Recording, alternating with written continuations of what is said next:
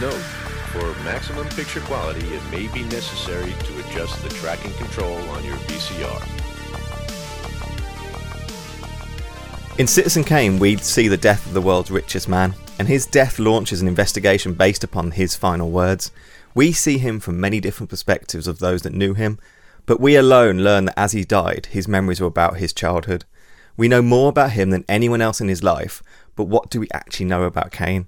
In Vagabond, a death also launches an investigation. This is a young, homeless girl who we have no record of her last words, only stories from those that met her in the last few weeks of her life. At the end of this cinematic investigation, we also know more about her life than any one character does, but we still ask ourselves what do we really know about Mona? Kane died surrounded by people who could tell us about his final moments. Mona lived alone, and she could only ever die alone. And this is Adjust Your Tracking, a podcast where we're on an adventure to watch a century cinema, decade by decade, year by year. And I am one half of your hosts, Liam Delaney, and with me is. Hello, I'm Oliver Jones. was that, was that Orson? Was that your Orson Welles impression? it could have been. I thought you said Awesome Wells. Awesome, awesome, awesome Wells, the, the awesome one. I kind of picture him now with sunglasses and some sort of flash suit and like, but with his, I don't know, with the cloak. With oh, cloak, definitely obviously. a cloak. He has to wear a cloak. He has to wear a cloak. Speaking of cloaks and capes, how good was Loki the other day? Oh my god, that is a good transition. we'll get to we'll go to it later on. We'll get to that later on. How are you doing, first of all? I'm fine. I I'm uh, um blah blah blah blah blah blah blah. I I um, I'm doing okay. I found out today that I I I don't know. There's a big celebration on the kind of I, this thing I study Offa's Dyke in my PhD. The charity it looks after is celebrating their 50th anniversary. And last night, my supervisor started messaging me like I was invited to this thing. Like he started going right we we got the walk at nine o'clock. So if we meet at nine thirty or whatever, back back to front, and we can talk about this. Is there anything else you want me to bring, or do you want to like lead this section? And I I'd had to like, stop him and be like, I haven't been invited to this exclusive event. like, and he was really apologetic and really like sorry. And I was just I was kind of like in my back of my head, I was like, I'm a bit annoyed I wasn't invited to this because I kind of do a lot of work for them. Yeah, but surely also, they know who you are. Like, oh, they definitely know. Yeah, they pay me to do stuff for them. So like, um, why weren't you invited? Were you just left off the list by accident? Do you reckon, or like it's yeah, like forgotten about? I don't know. It's yeah, like being with know. a group of friends, and then they're talking about the house party they're going to that evening. Like, yeah, we'll all meet up and we'll you know get drinks and stuff. And then one of them's like, "Oh, I haven't been invited." The only thing I can think of is they're really restricted on space, and they've probably got a lot of trustees and something. Were they like, "Come um, along, just come along anyway. We'll get you in," and be you're like, mm. "Yeah, we'll get you in," and you'll be like, was... "No, no." Oh, it feels weird now. yeah, yeah. you made it awkward. you made it awkward, especially as part of it was like a walk. So that's all outside. So um, I don't know. I thought it was a bit odd, but I'm not sad that I didn't have to get up at like seven o'clock in the morning and drive over to Mid Wales. That's well, I kind of know. I know what the feeling's like. Like, um, so the way I get a lot of my work is there's a website called Creative Commissions, and basically, like bands and artists and managers or whatever post like, you know, band X band wants music video in this style, kind of like, and then you pitch on it, and kind of you either get it or you don't. Yeah, and yeah, yeah. Uh, that's how I got the psychedelic porn crumpets, like six, six, seven music videos ago, and uh, you know they they keep coming back to me every time. And then I was on Creative Commissions the other day, and it's like psychedelic porn crumpets need uh, animator to do three music videos for them. And I was like, oh, I mean, oh, yeah. on the one hand, I I didn't particularly want to do them anyway, but you know, yeah, you're kind of done with it, but still, but you, you, still want to at least, you know, mm. you still want to be offered or asked. I get that at work, even at work a lot. There's a lot of work that I can do that we commission for, but I could technically do it in house because of my skills. But they they know most of the time I'll turn most of it down. I don't really need to income generate uh, yeah. my role, so if, if if I'm too busy, most of the time I can just turn stuff down.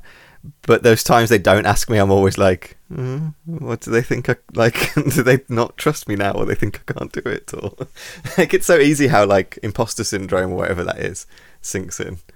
Oh, I've been feeling that a lot recently. definitely. Like, because I've been like, the one thing I think we should probably mention is that we're probably going to go to like every two weeks, I think, for a podcast, just because Yeah. we've we've both kind of got a lot on at the moment, and uh, I might be moving to Leeds for a couple of months to do some work. Yeah. Um, so we might just go fortnightly release for a while. Like- yeah, and we want to shout out to our Norway fans. Apparently, we're um, Yep. Hi Norway. we're in the top twenty-five Tack. film and TV podcasts. yep. And Switzerland. And Switzerland, sorry. I like Switzerland as well. Switzerland's Definitely. a beautiful place. So Yep. hi to all the Swiss fans out there. I love Bern. That's where I've been. I like mountains. That goes to Norway as well. I guess they've got mountains. That's true. Yeah. We should do some Norwegian films. So have you Swiss been? We should actually. We should definitely do some Norwegian film. Have you uh, been up to anything other than work, or has it just been all work, work, work? Honestly, just writing and work. It's I've been so boring. And walking. I've been trying to do a lot of walking. That's what I've been doing in between. That's really Well, I, very I, boring. I did a lot of running last year, and uh, I was probably for six months every day. I went for a run. I went Yeah. for a run last week, and I just did something to my foot, and I don't know what I've done. and Maybe it's just age, but I just can't run on it anymore. so the moment I decided to get healthy again, my body was just like, nah, it's not happening. Yeah, that, that was like my knee. Like that was the start of this podcast when I was doing I was doing loads of yoga. Then my knee Oh, just blew up. Like, it's like great. This is why I don't put effort into stuff. Yeah, your body just Uh, punishes you. I've mainly been watching things. I've been I've been watching a lot because I've been stuck writing. So I've been trying to relax watching movies and things. So, Go on, what you watch. so and the good thing is there's been loads of new releases. So let's do some new. Releases. I know it's it's like summer's kicked in. It feels like Mm. proper movie season. Like you know, you got Black Widow coming out. Yep, which I haven't seen. Have you seen Black Widow yet? No, not yet. Are you going to go to the cinema? You think? Nah, I don't think so.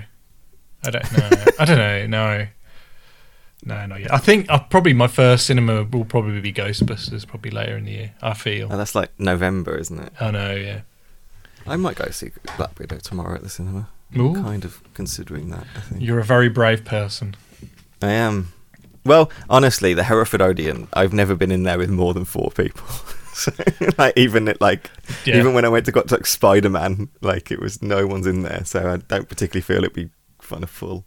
Well, I, I don't know the coronavirus cases are rising, but I'm hoping that with vaccinations and that, it's going to be it. It won't be like as you know, it's not all hospitalizations and death. It's probably hopefully it'll be a bit more. Hopefully, I have no faith in our government to do anything right, so I don't know. I'm just trying to keep myself healthy.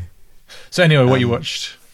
Yeah, so let's go through them because I I watched um the Tomorrow War. Did you watch the Tomorrow War? That's a new. release. I saw one train and I was like, nah, is not for me. I know like a lot of people have been quite kind to it actually, and the big part of it is you know these are the type of films that people actually kind of want. You know, it's not linked to a fucking franchise. It's not.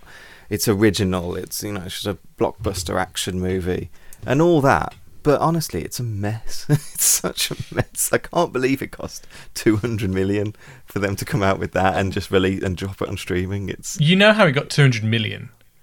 Um, Chris Pratt's in it and he's Yeah. the producer, so you Yeah. know. Apparently, he, because he so did one. miscast. But the thing is, he's only done, in my opinion, one big thing, and that's Guardians. I think he's done two good things. What was the other one? Lego Movie. Oh yeah, I suppose that was a big. But can you say that he's the selling factor of that? I mean, Um, but I think they use him well. And Yeah. I, I think it's the only other property they use in. They don't even use him well in Inf- Infinity War. It's literally James Gunn and Lego Movie. I think are the only two people that use him well. He's fucking awful in Jurassic World. I give it. I'll give you a Oh, million dollars if you can those. tell me what his character's name is in Jurassic oh, World. hang on, hang on. Oh, do you know what? I don't even. Uh, I know he wears a jacket with lots of pockets. um, do you know that's what? it, Like, that's his. That's his character name. I Man just- with jacket. I, I legitimately hate those lost uh, those Jurassic World, World films. Like They're bad. they're just They're so bad. Yeah. just boring. Like Yeah. like dinosaurs are cool, but like like do you remember what was that show Walking with Dinosaurs or something like that? Like once Yeah, you've seen yeah. one of those episodes, you're like oh, I don't really need to see another one. Like it's, just- like it's like Jurassic Park, it's great, but I don't need to see another one. I think they had such a good setup for Jurassic World. I don't particularly think they used it, but the idea that this is 25 years later or whatever the fuck it was, and they actually ha- made a park is a really good setup. It was successful or something. That's a good Yeah. setup. Go go from it. Like, and they can't believe they messed up as bad as they did, really, and I just think- made it as boring as they did. I think what they one of the problems as well with these like legacy sequels, I think they go too big straight away. Yeah, I right. think you kind yeah. of get, start a bit smaller, I don't know, and then kind of well get in that as it goes in the- along. in the Jurassic World Fallen Kingdom, I preferred the kind of haunted house stuff at the end of that film compared to the stuff on the island at the beginning of that film. Right. It it wasn't. I don't think it was good, but I, I was definitely watching, going, "Oh, I could watch a haunted house with a raptor." You know, like that type of film. I could watch that. I could enjoy that as a film, rather than it have to it constantly be like this overarching picture and you know, as you Yeah. say, the biggest story they can tell. It's, it's boring. So, so going back to Tomorrow World or whatever it's called, what's the plot of that Mm-hmm. then? Well, that's a question. Uh, they um, basically there's a war 30 years in the future, which let me point out is not further enough for the technology. Okay. but it doesn't matter. It doesn't matter. There's a war 30 years in the future where humanity is getting extinct, and they invent time time travel, and they come back to the past to recruit troops because humanity's almost wiped out in the future. And they base it, and they're explicitly recruiting people who. This is kind of a spoiler. But hang on, hang on. If you're going back to recruit people and they're dying anyway, doesn't that like? Well, that's That- what I was about to say. Okay, okay. They're they're explicitly recruiting people who are dead in the future, who are dying like of like diseases. Oh, something. okay. so they're explicitly like kind of actually recruiting people who are not going to have a future, which I think is actually a really good idea. I think Yeah, that for like that, a sci-fi premise, that's quite. yeah that premise is there, but the absolute packaging of this fucking film is atrocious. The the packaging of the family, the packaging of Chris Pratt, the packaging of like his dad stuff, his dad stuff drives me mad. His packaging of like the third act of this film is insane. Like the third act of the film is from another film. They basically like it's like every character in this film looked at each other halfway through this film and go, "We need a third act. like, what should we do?" like, it's it's so bad. And the best thing about it is Sam Richardson, who I love from Veep. I really want to see Werewolves Within as well. I haven't watched it yet. Um, I think Sam Richardson is fucking brilliant. Um, and he is in a different movie than everyone else. like, and it's like you almost like can either give me more Sam Richardson or not. Like it's the best part of the movie is when Sam Richardson says shit about fifty times in two minutes. like Is it? Does it like- rival Hugh Grant in Four Weddings and a Funeral? it says, definitely "Fuck does. Yeah, everyone"? it's and it's funny and it's like oh this was what this film could have been and some of the set pieces in this as well are like oh this is what this film could have been. You know, it's just there, but I feel like it just got produced or something out of out of like Chris McKay's hands or something. It felt like it had left his control or something. Didn't he direct like one of the Lego movies, like Lego He did the Batman? Batman Lego movie, yeah. the Lego, yeah. Yeah. Thought so. And he's meant to be doing Nightwing, I think. I don't. That's not going to happen, surely. I Yeah, don't- I don't think it's going to happen either, but he's been linked for it for years. I think it was you. I said that if I'm going to watch a religious zealot time travel fighting aliens, it's going to be Tom Cruise in The Edge of Tomorrow, or whatever it's called. Live. This Live- would have been a Tom Cruise would have brought something to it. Chris Pratt is um, it just Thing doesn't is- have it. like Chris Pratt's funny. Like he was good in Parks and Rec and stuff. But like Yeah. the one thing you can say about Tom Cruise, he's just a perfect Hollywood fucking star. movie star. Do you know what I mean? He's just he's good at what he does. He's good at Yeah. doing that. Do you know what I mean? And kind of, I mean, maybe not so much in War of the Worlds where you have to take him as like the average working class man, which is not that. The, I love the Star Wars world when he's pretending he's a mechanic and he has friends, and I'm like, no, you don't, Tom. It's the way he's throwing the baseball and stuff like that. Mm.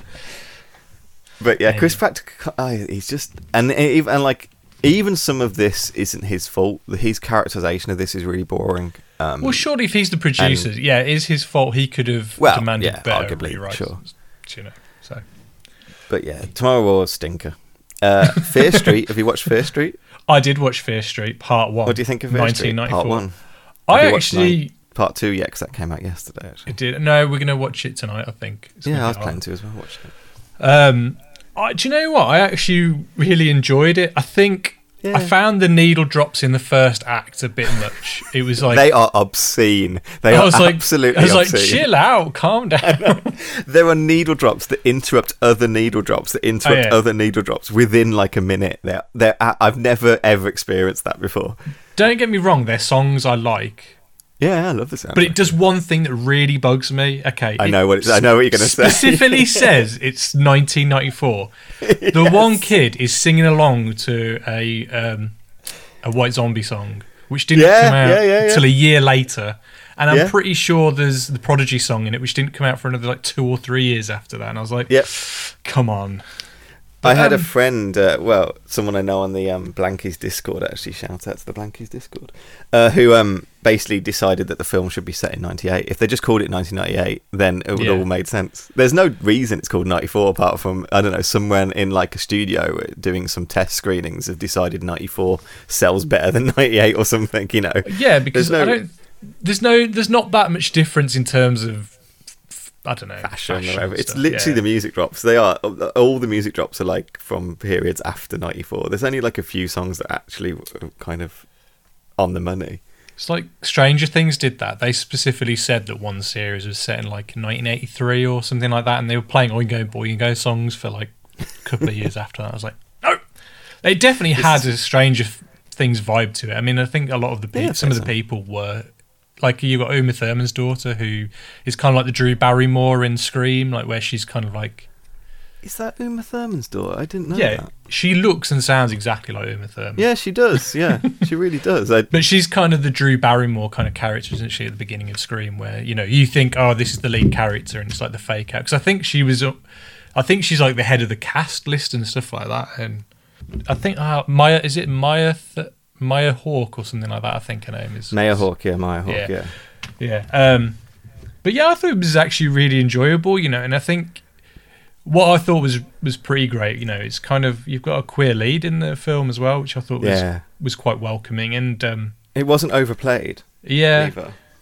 Like I didn't know though if it was meant to be a bit of a fake out because you see, you know, because obviously you find out spoilers.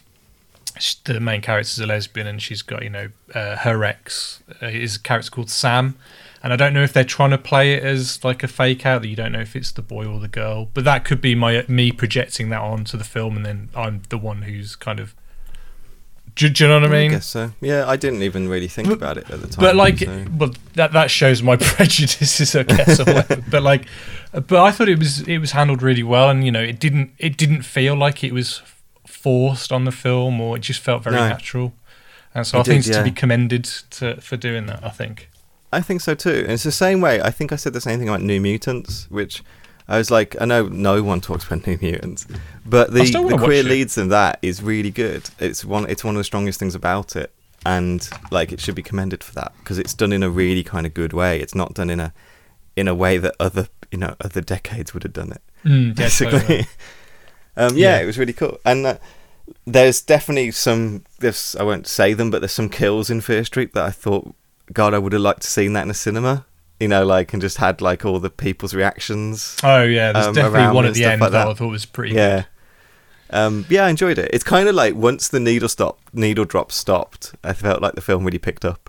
Like Yeah, when it started to become like a score, like you know, like actual film Yeah. music and stuff, it definitely kind of felt more like a a film than just trying to be like, "Hey, we're set in the nineties." It'd Did be you interesting. ever read the Fear Streets at school? Did you ever read any of those?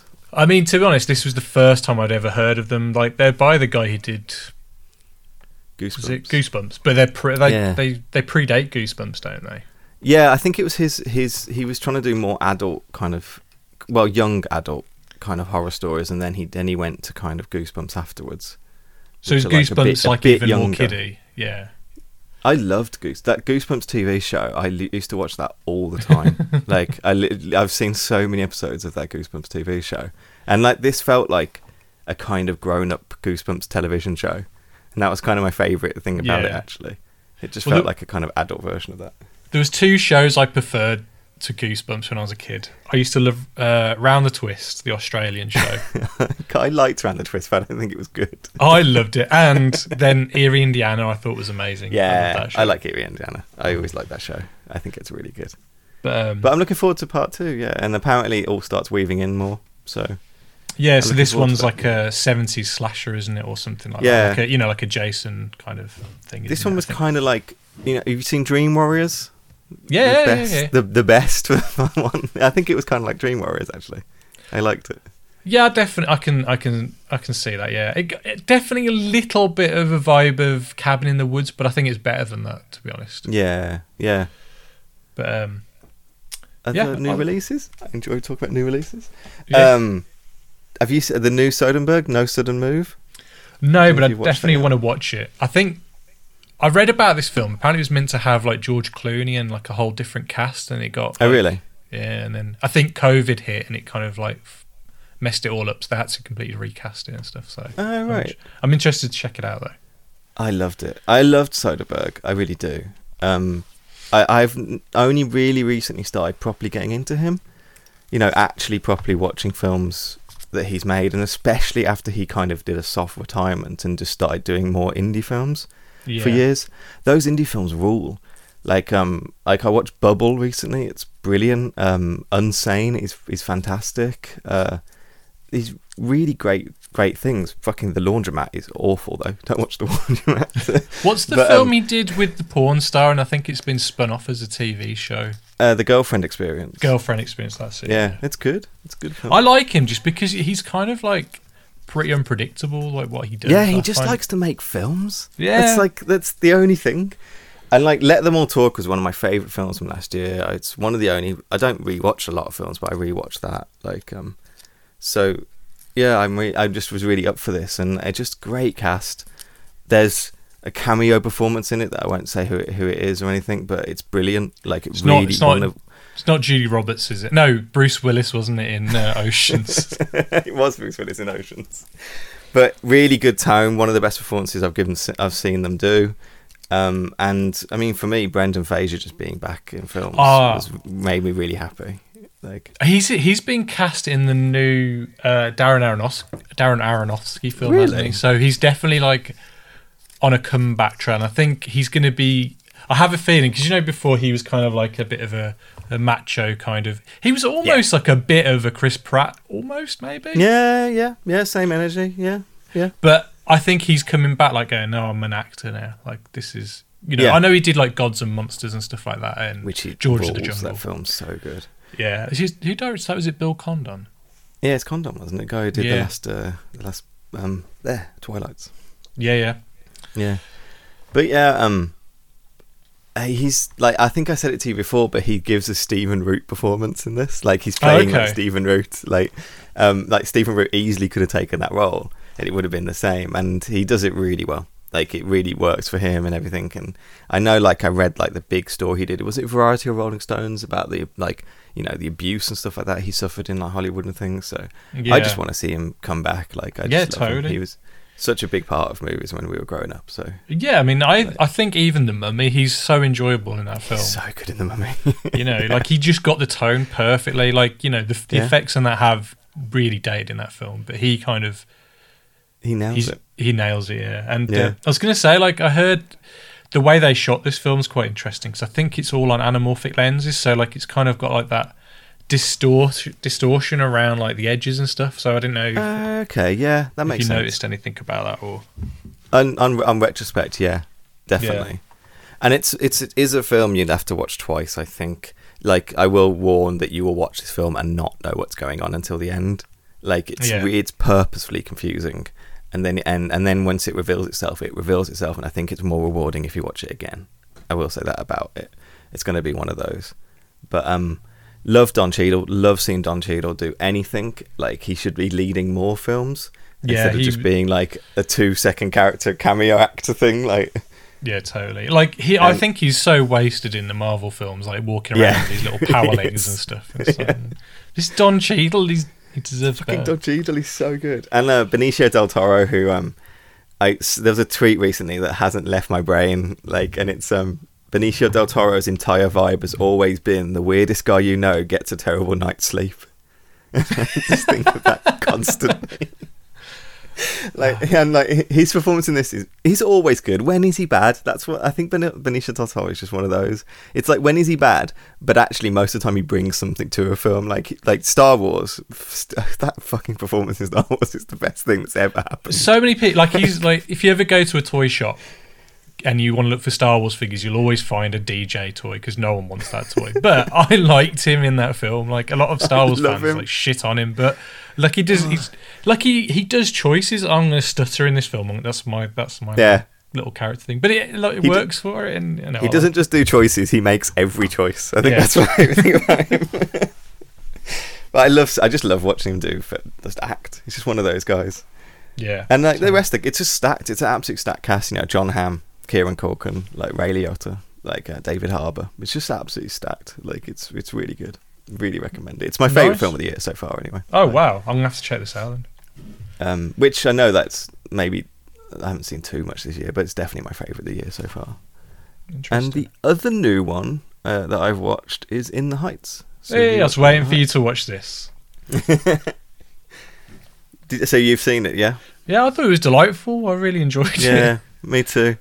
I like um, it's it's really surprising to me how it's come and died a death. Like I thought it was going to do something, but it's an out and out bomb. Like it's made like so little money, uh, which is a shame, really.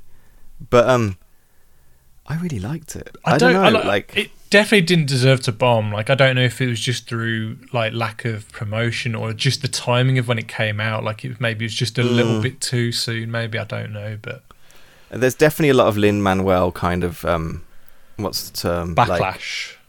Like, backlash would do. Yeah, I think people are just tired of him. He's just been overexposed for years. Like, and he's very he's a very corny guy. You know, like he so is, he can get a bit like, tiring.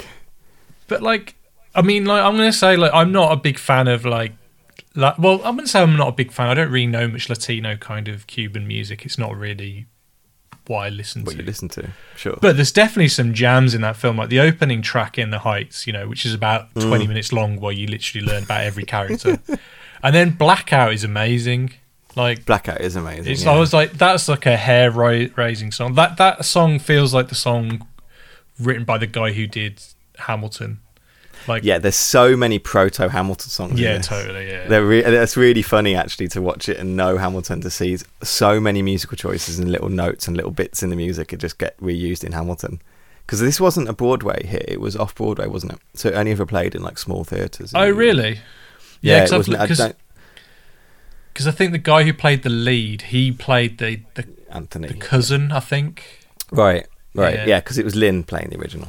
Yeah, yeah. Obviously. Oh, I heard a bit of the original like cast recording and like, like, no offense to Lin, he's not the best singer. he's not. He's not the best singer. But the guy, who's the guy who plays the lead in this? He's. I think he Anthony is, Ramos. Yeah, he's got really star good. written all over him, and I hope he gets like, you know, more chances because. Yeah, same. I watched I like, like I, I loved the performance of Champagne in this. I thought yeah. that I thought it was brilliant. I thought like the the blocking of it as well. So shout out to Jon Chu. Um, like I think he really brought a stage thing into a 3D world as well, in a way that I think sometimes stage shows suffer when they're made into Hollywood musicals. But then I mm-hmm. watched like the original. I watched like an original performance of Champagne on stage. It's so much worse than the one in the film. and it not, it's good, but I understand why the it didn't go anywhere on set. I understand that, like why it was just like a lot of kind of like it was an underground hit. You know, it was. It's a much quieter thing. It's much smaller, and they managed to really just pump it up for the film. And I, I don't know. I liked it. I can't say much bad about it. It's a little long. It's little, little too long, maybe.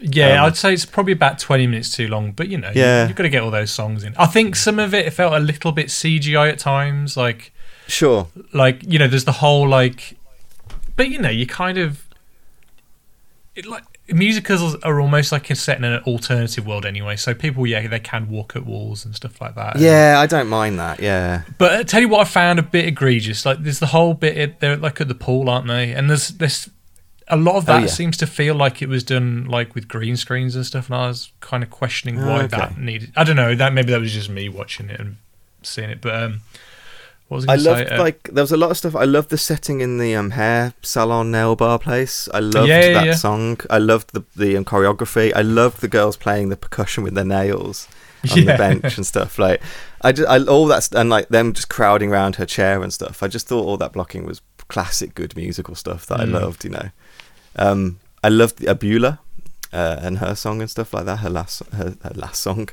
Shouldn't say that. Might cut that out. but um, her song in it as well. Um, yeah, I don't know. I, You've also got my- Jimmy Smits is in it as well. oh, of course, yes, Jimmy Smits. Bale Jimmy himself. He did, and we are a pro Jimmy Smits podcast. We're definitely a Smits podcast. He wasn't in it enough actually for me, and he kind of disappears throughout towards the end. I think that He's got he's got such a stature. He's quite an imposing guy. I He's think. huge, isn't quite- he? Yeah, yeah, yeah. Um, I, I was gonna say like the only thing about it, and I think this is this is a general criticism of of adaptation of Broadway or just adaptation of stage theatre.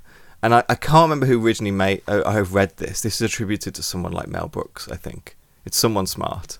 you know, like- but they they were saying that the problem with like s- cinematic musicals is they take something that's all that was of its time on theatre and has already lost its time, and then they decide to make a film about it. Right. So like this was cl- this is a this is a musical that is very much 15 years ago.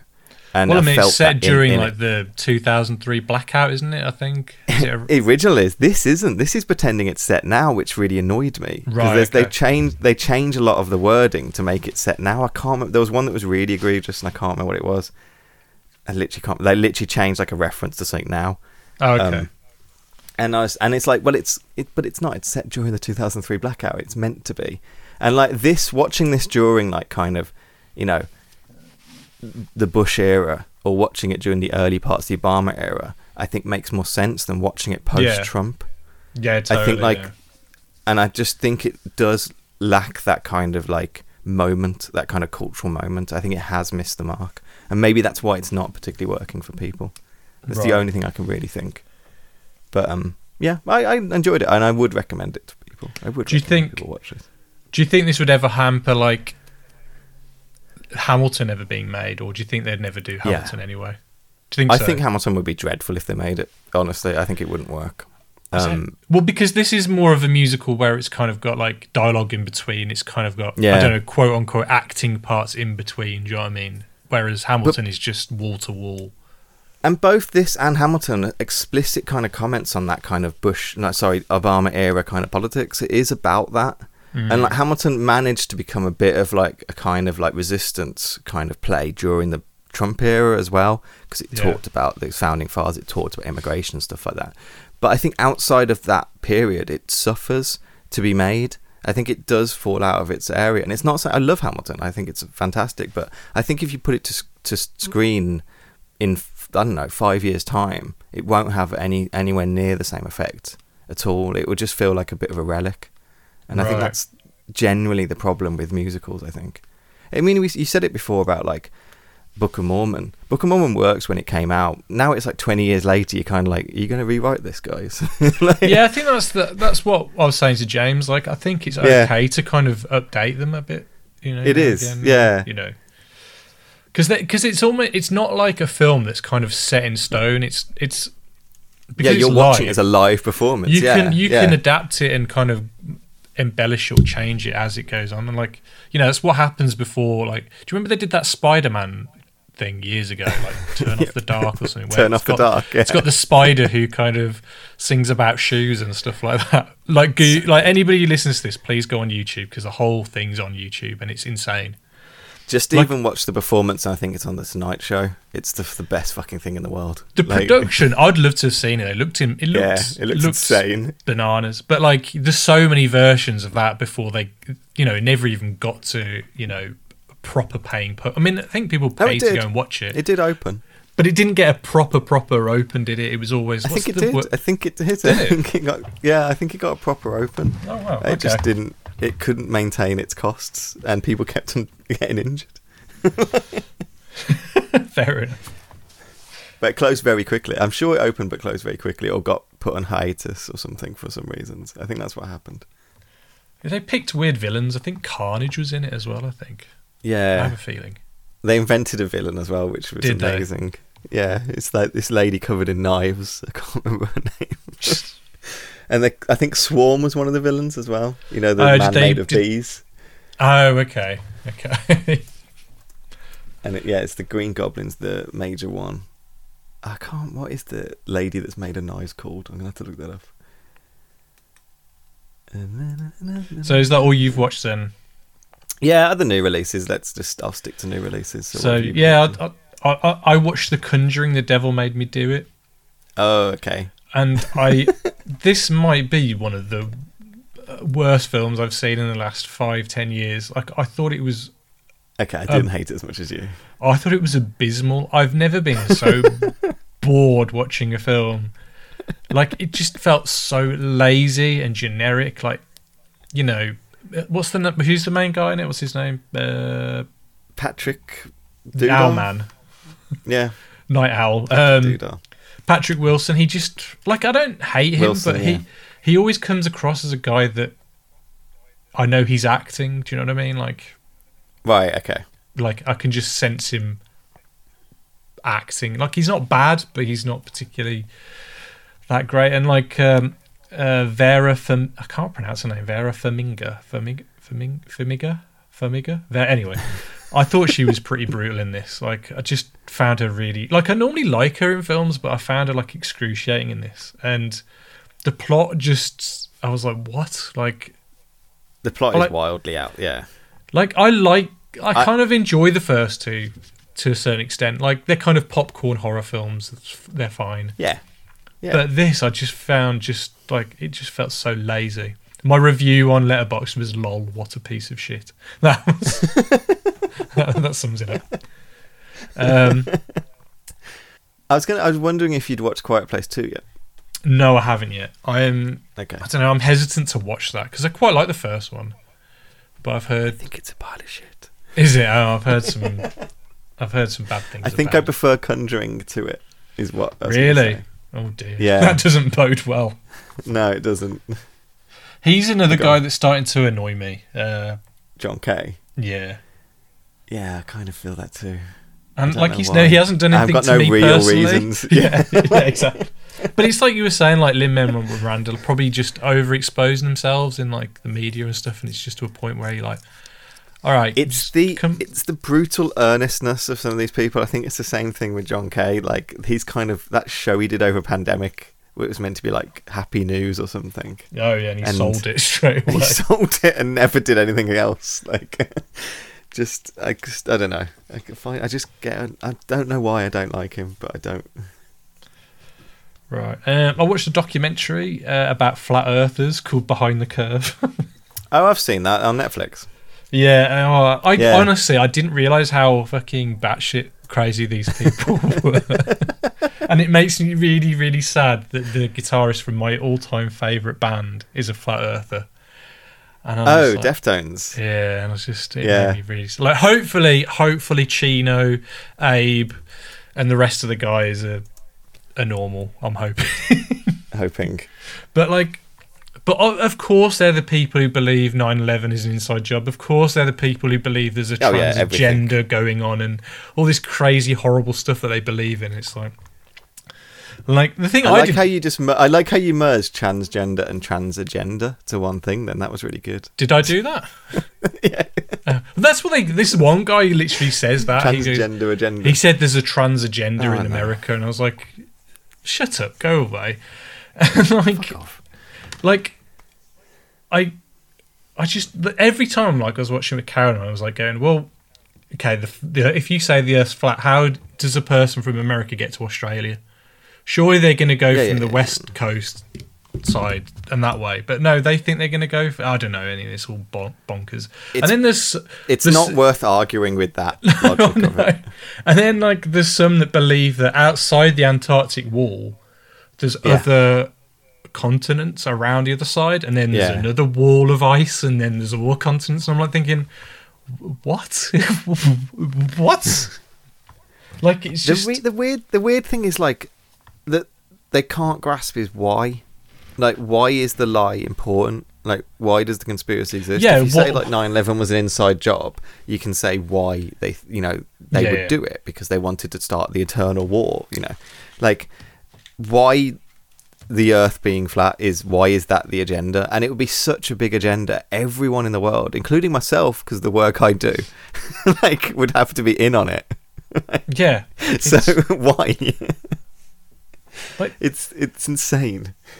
But these are the these these are the people who I think in a few years' time the next conspiracy thing will be. The Oh yeah, they're all they're, they're all QAnon people now. Well, Yeah. I know QAnon's shifting as well anyway, but yeah. But, But this is the, that's the documentary they prove themselves wrong in, isn't it? Oh, it's At so funny that. But the thing is, like with science, like you know, you kind of you go through a series of tests to get to your conclusion. These are people who've got in their mind what their conclusion is already, and they're just trying to prove it. Oh, But yeah. Every experiment they did to prove Proves them wrong. it proves them wrong. like the one guy was like, "I'm, I can see Seattle over there. Like, you know, if the Earth's curved, you know, I shouldn't be able to see Seattle from over." there." I'm like, "Do you realize how fucking big the Earth is? Like, of course, from some places you're going to see things in the distance. Like, Also, how tall it is. exactly, Seattle. you know." I um shout out. I think you should watch this. You would like it, but anyone else listening as well. There's a YouTuber called Folding Ideas, um, Right. who I love, and he did a documentary that came out um, last year, in the end of 2020, and it's called In Search of Flat Earth. And It's like an hour 15 or something. Um, I think it's wonderful. I think it's absolutely wonderful. I think it's one of the best documentaries I've watched last year. Like of just like, and it's about it's about flat Earth, and he does his own investigations, but he does it in this really like, honestly, like almost like in the way he presents his ideas and presents the video and presents the research he's doing, and like the way he presents his film is all really, really explicitly thought about, and it's a delight to watch, and I really recommend it. Like he's really, really good filmmaker who does YouTube videos. like, Right, But, you know, why not? But, it, But I really it, recommend it. it got me thinking though, because I was what like as usual, I just stick on the X Files. It's like my sleepy time thing. like, and then I was thinking, oh, does that like Mulder believes in all this kind of stuff? Would Mulder be a flat earther? And it got me really upset then. And I then it don't think Mulder would be a black Earth, a flat Earth. I think that the um the what's he calls them the three the gunmen lone gunman. Yeah, lone gunman. Sorry. Yeah. they would be definitely. Because I remember Brandon almost made me cry once because he was like, ah. Mulder would blatantly be a Trump supporter, and I was like, "No, I don't believe that. I cannot believe that."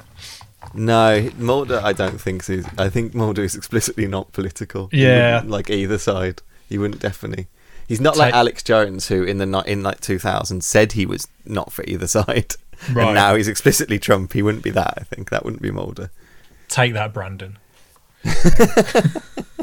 um, But it is the, it is the difficulty of actually trying to keep products like that working 20 years later. oh yeah, exactly. Yeah, yeah. It is the it is the difficulty that we have that people keep going back to these characters that were born out of like kind of politics and ideas in the 90s and try and update them for now when the world's very different, guys. Mm. Like like do something else. Don't just rely on that. Uh, the last film I watched was uh, well, I, I was supposed to watch Heart of Glass because uh, uh, James picked it out of my list, Okay, yeah. but I sure. just I just couldn't get round to it. Um, You've already failed. You've know. already failed. I know. I did watch Zappa though, the documentary by Alex Winter. you know, Okay, Bill okay. from Bill and Ted, and I'm just gonna say this right now. I I want to be friends with Alex Winter. Like I just think he's such a awesome guy. If you ever follow him on Twitter, he just comes across as like just the coolest guy. And I've probably got a little bit of a man crush on him. But anyway, um, I think he's a really good filmmaker. And I don't know if you've watched any of his other documentaries and stuff like that in the previous years. I'm not sure. I'm trying to think if I have. I I don't think I have. No. Um, I might have watched Deep Web. I think I've seen Deep Web. Did he yeah, do he that? did. Yeah, he did Deep Web, and obviously he directed Freaked, which is a film that's totally up my alleyway, which is totally bonkers and bananas. And did he Um, do the Napster documentary? He did as well. think I've seen Yeah. Yeah. He also did one last then. year It was about child actors. Yes. he was a child actor himself. Um, but this Zappa documentary is is really, really, really good. Like, I wouldn't say I'm the biggest fan of Zappa, but I definitely know enough of his work to say that you know I like you know, like some of his tunes. Like I don't know anything about Frank Zappa. I'm well, I mean, he's famous dark, for but- doing like what's you know kind of psychedelic freak out music. Yeah, So if you ever yeah. see like videos from like the sixties and seventies and performing, people are just like flailing around on the floor and kind of I could definitely point to something and go, that's Zappa-esque. Yeah, but I couldn't kind of like show you a Frank Zappa song or something. Like, But it's quite interesting to learn a bit about the man. Like he was, a, he was like a proper like kleptomaniac. So whatever he recorded or any interview he was on, he kind of had, he kept it all. So if you go into his basement in his house, it's just thousands and thousands and thousands of recordings and videos Wow. and stuff like that. But they were all starting to deteriorate, and so I think Sure. obviously. Uh, Alex Winter found out about this, and he, I think he was very keen to do a documentary on Frank Zappa anyway. But it Yeah. became like a restoration project, so they restored every single thing wow. in that. So That's really he did. cool. He did like a massive Kickstarter where I think this whole film is well mostly funded by Kickstarter.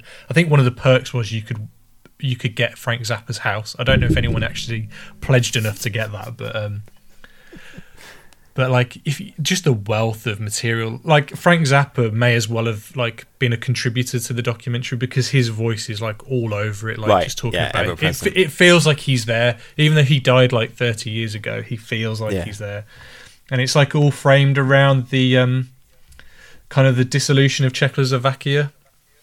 Oh, So okay, right. So basically, he his music in Czechoslovakia, so rock music there was called Frank Zappa music.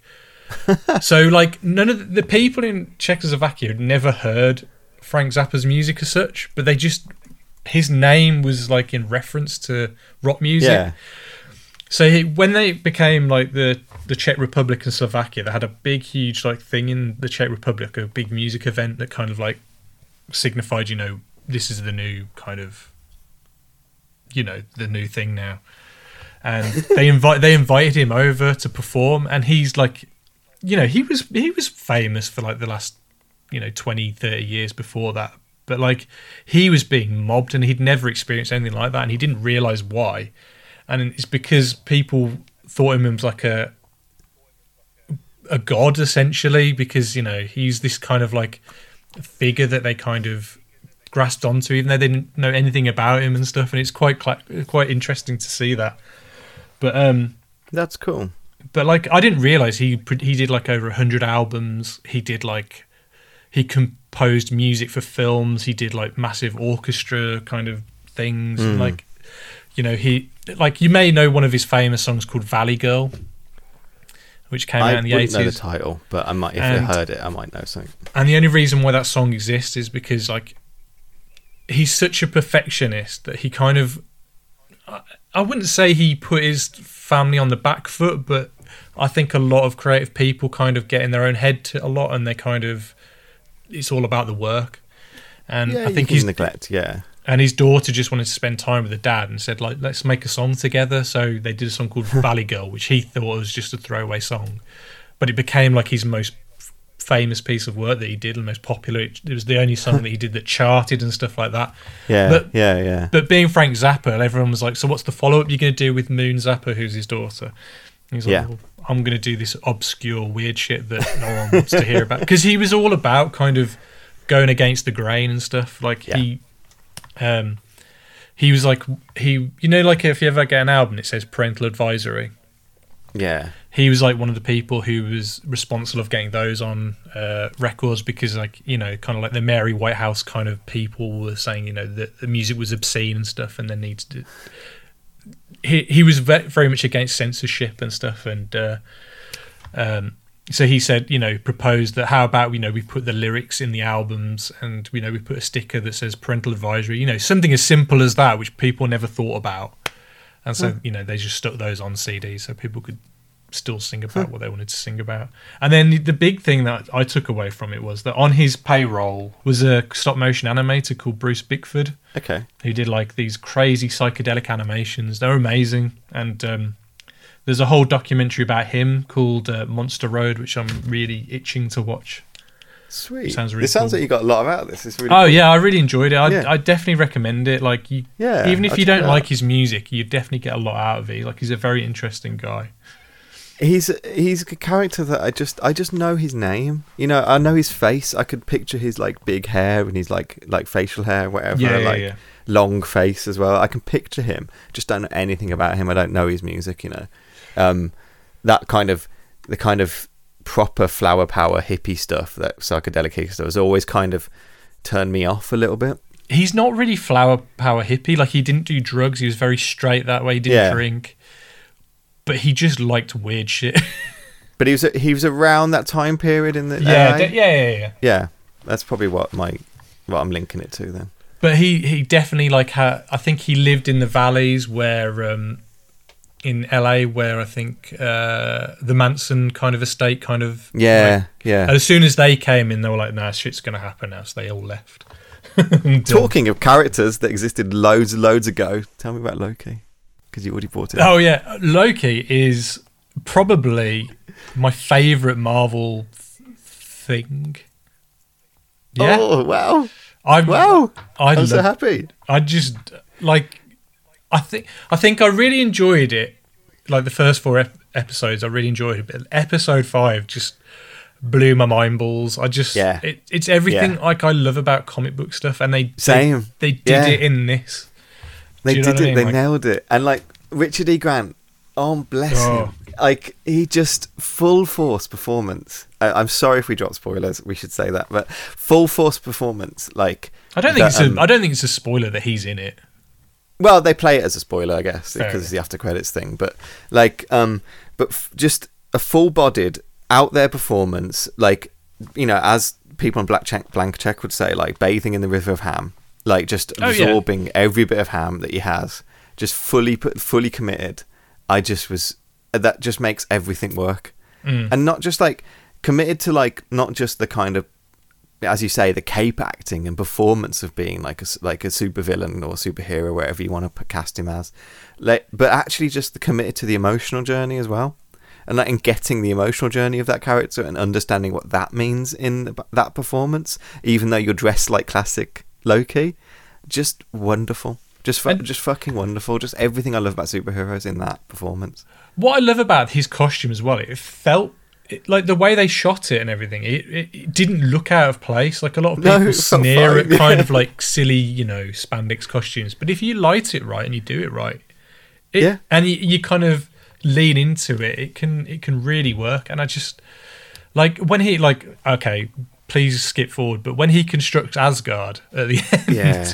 It's just like that's Yeah. a proper like oh my god moment. I absolutely, I was absolutely, I was almost in floods of tears, It's like not he- just tearing up. Like it's it like just- you know, it's a guy who survived Ragnarok. This version, and Yeah. The thing he does is construct his home. Yeah, yeah. Because all he spent the rest of his life thinking about is his family. Yeah. And where he grew up and like the people he loved. And that's what he does to kind of, you know, save the day. To, to like, that's his big final performance. That's such good, like, like emotional superhero writing. And I think, I think that's the best use of pure superpowers they've ever oh done in yeah, Marvel. definitely, yeah, yeah. Because they just they, they- they just never leaned lean into, into it them. and they didn't. Yeah. Just yeah, totally. Um, I was so on board. Like, and it's just the whole thing's working for me so well. Like, yeah, definitely. I, I I like. I, I it's made me want to watch at least um, WandaVision. I'm not I'm, like uh, like you. I'm not that fussed about like the the guns and tech kind of I side of Marvel. the gunplay stuff. Yeah. You know, which is the thing that okay. annoyed me the most about Spider Man. Like I love Spider Man. Yeah, same. Yeah. But when they introduced like his tech suit and stuff, I was like, no, no, I just want him to be a kid with a spandex, not spandex, like a, you know, like a. well, yeah, it's fucking costume who crawls on walls, Yeah, like exactly. and shoots web. That's who he is. I don't need to have fucking an AI and like. That's why I love the end of Homecoming because it's just him in his Yeah. like his like sweats basically. It's But, what I um, hated about the end of the second film. Um, Oh, when he makes the suit Far the From plane Home. and stuff. yeah, Go- I was like, you've got to the moment where he's beaten, broken, his suit's damaged, and he has no way of contacting anyone else in the world. He's on his own. So what do they do? They don't let him be Spider Man. They Yeah. bring in fucking the super jet, and he builds a super costume with his pat with with Jon Favreau, and I was just so annoyed at that. That's such bad fucking writing. Yeah. For superpowers and superheroes, that's uh, that's just that superhero relying on the technology and the money behind him, rather than relying on the fact that he's got these powers and he saved the day because he's got heart. That's what it should have been. It's fucking that that shit writing. Loki's good writing. It's like I'm worried because I've seen like all the toys have leaked from the new Spider-Man film, or they've been announced or whatever, and I've seen all the costumes. And I'm like, no, no, no, no, no. Like Yeah. you can tell a lot from the costumes. I think, like in Yeah, and I'm just looking at them like, you're just selling toys at this point. Just have him in his red and blue suits, all you need. That's Spider Man. selling toys. So yeah. hopefully, as long as you've got Tobey Maguire wearing his red and blue suit, I'm happy. But, but then, until the trailer's released for that, we won't we won't know. But, Does- um, d- with with all the stuff they're building up in the Marvel universe, and also Space Jam. I'm going to put Space Jam in this. Does Did it you feel know- like every you know- single person? Sorry, go on. did you know there's a Space Jam film coming out called Space Jam 1.5 or something, and it's uh, oh, what they called? You know, the Teen Titans. You know, there's like there's animated. Oh yeah, of Teen that's already came out. Teen Titans Watch Space Jam. That's yeah, and it's out. like Mystery Science Theater. What the fuck? Anyway, sorry. Carry on. I really want to watch it. I don't know what it's going to be, but I like. I really want to see it. Teen Titans Watch Space Jam. It's definitely already come out. It has. Anyway, Yeah. Um. I feel like every producer in Hollywood watched Spider Verse and got the exact wrong message. yeah, and it's like, and they're all like, "Oh yeah, multiverse, Spider Verse. That's what we're doing now. Flash, fucking like all the every Marvel film, Space Jam, everything's a multiverse." And like, no, you didn't get what made it work. And it's, I don't, I'm not, I don't know. I'm worried about the future of of what they're doing. And I Yeah, love mean- multiverse shit. I do that. You know that. Like, I love that kind of bonkers stuff about DC and stuff. I loved like it just being wild like that. But Yeah, but instead of like- leaning, instead of doing what they did with Loki, whereas they introduced these Loki, like there's a fucking alligator Loki, you know, all these crazy stuff. No, what they're doing, they're doing the member berries. They're bringing back people Yes. that were in films from years ago.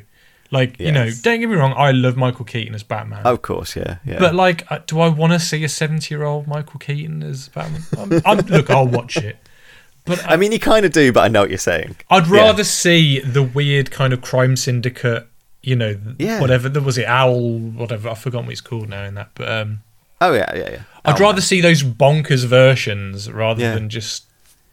I'd rather see a fucking Bat Family. Christ, Hollywood. Yeah, like, I it's don't, about like, time. like fucking hell. Like, just do it. Stop just having lone Batman everywhere. Like, it's fucking ridiculous. Like, if, if Michael Keaton doesn't have a Bat Family, what the fuck was Michael Keaton for? Like, he got to 17, he didn't have anyone. I don't know. I don't know. Back, back to Loki. Like I was saying to you, you've got Loki. You've got uh, Thanos's plane is in the background, or whatever it's called. His helicopter. Polycopter. The, come on, Thanos copter. Come on. Yeah, and then apparently, um, you know, the Frog Thor. Yeah, Frog Thor's in it. He's yeah. in it in like in a jar, Yeah, and I was yeah, like, just those little details are amazing. Yep, that's what everyone wants. It's the stuff like that. My, I'm the, I'm not the biggest detractor of, of Thor Ragnarok, but I have my issues with Thor Ragnarok in the fact that I think it's, I think it, it does that kind of thing where it's like, ah, we got rid of the nerdy stuff. This is cool stuff, kind of thing, and that's what I don't like about it. I like, I like, I what, I what, I like Thor. I like, like, I like fucking, uh, um. Like the world that they build and the and the, the Warriors Three and Sif. Yeah, like, totally, I yeah. like all those characters. Like they're my friends. I want to see films with them fighting frost giants. You know, like I want that. Don't tell me that that stuff's boring and for nerds. Like, and here's some rock music. Like, I just that's annoys me. Like, and it's not that I don't. I, I do enjoy Thor Ragnarok. I just find it. I found it like it was like telling me that I wasn't allowed to enjoy my version of Thor. Really. I, I do Um, worry that these kind of more humorous ones will age. badly. Like, uh, do I you know what I think, mean? yeah, I do, yeah. And like, um, I feel like Loki allowed me to like play in that world. That it's all big and it's all like messy and it's all ridiculous and and crazy, but these characters are real. Like, I can believe that a guy would fall in love with another version of himself. Oh, I think that's Um, brilliant. it's such a like a um, narcissistic kind Yeah. of thing. I think it's I can, brilliant. I though. love all that. I, I I love watching Owen Wilson on screen. I just I didn't realize that I'd missed him until I started watching this and going, I like Owen Wilson. I do. Like, when I, like his found out he wasn't Like, dead, I was so happy. Like, I think I messaged you and I was like, "Oh, it's back." The only thing I think I've said this to you. I wish they'd done one episode, which was a, a Monster of the Week episode. Episode two should have just been like they should have just given me Owen Wilson and Tom Hiddleston like bros, like you know, forming that friendship. Yeah, um, definitely. Like, and just hunting down an, a, like any variant wouldn't have had to been a Loki, just any variant. Like, just give me that relationship. Yeah, and then at the end, episode. it could have been revealed that it was part of the. Yeah, whatever. Yeah, but like, yeah, you could um, have pushed along stories through it. It would have had. To, I think you would have had to do one more episode, maybe, of the show. That's but fine. I just, it was a bit crap that like they were selling their friendship so hard when literally they've had like a lunch together. like, yeah. Um, and it, so I just wanted a little more, really. Like the things that annoy me is that there's ten minutes of credits at the end of each thing. And I'm like, do I need to know who the voice actor in Italy is of Loki? Do you, know you don't have to watch them. You can turn it off. no, except, but, it, but, you think, oh, except, great! I've got a 52 minute episode to watch. and then you're like, Disney oh, Plus. yeah, it's like Disney oh, Plus is the worst of that. Like, if you haven't watched it right until the last second, it's all, it's constantly on your like continue watching list. I fucking hate Disney Plus for that. But, um, I like what I don't know if you got this vibe, but I definitely got like a in the what's the what's the time travel time place called? What's it called? The TVA. TVA, yeah.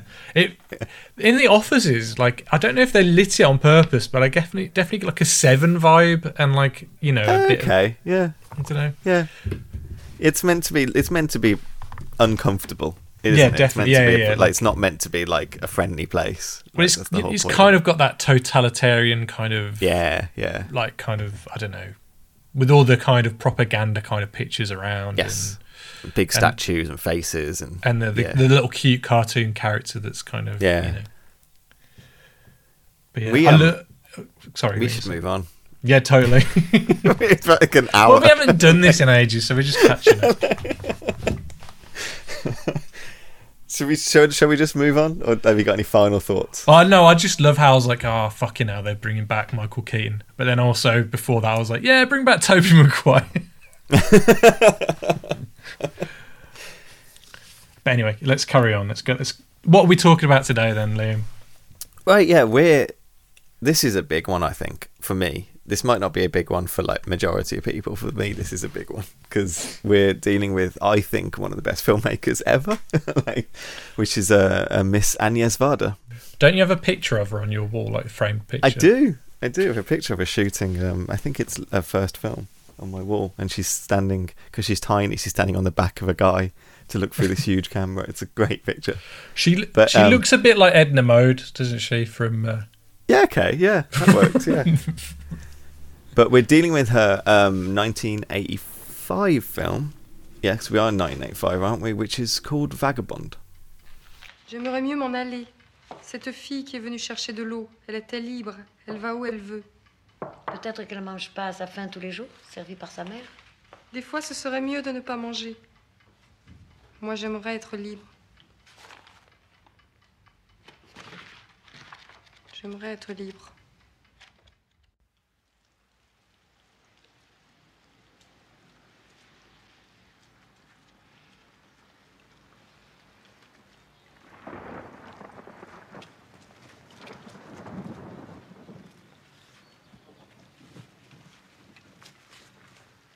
Y'a quelqu'un Ouais, je dors. Mais vous savez où vous êtes là? Bah non, je suis arrivée dans la nuit. Mais c'est un cimetière, il faut pas rester là. Oh. Hé, hey, y a pas un petit boulot pour nettoyer les tombes?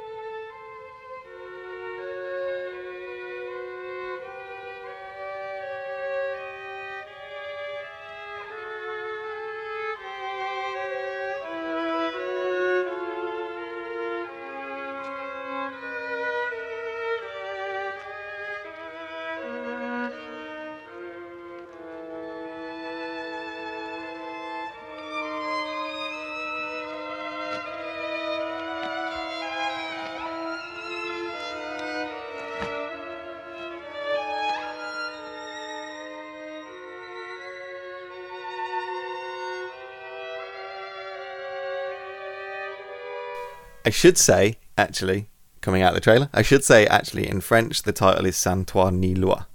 Um, Yeah, which means, like- yeah, So it means like without roof or rules, or neither shelter nor Yeah. law, something like that. yeah, no shelter nor law or something, which is a pun title. Right. Uh, it's based on a French idiom that's um, I think it's no religion or, or no law. I think Okay. it's the, the pun title. So it's a, it's literally a pun on that, and wouldn't translate, I guess. Though I think no shit or no law would work as a title, even if I don't understand the context of it. But so is this where I sit back and you tell me all about Agnes Varda now for about yes, half an for hour? about two hours. I don't know. no, It's okay. It's okay. It'll be fine. I think like because we've um, I really want to do this film. Um, because I, I we, I've always tried to push like a woman filmmaker every season. Yeah. I think we should. And the difference with the eighties, if I'd taken maybe two more seconds, I might have put another one in Okay. the series. But I'm not very good at building these miniseries. I feel.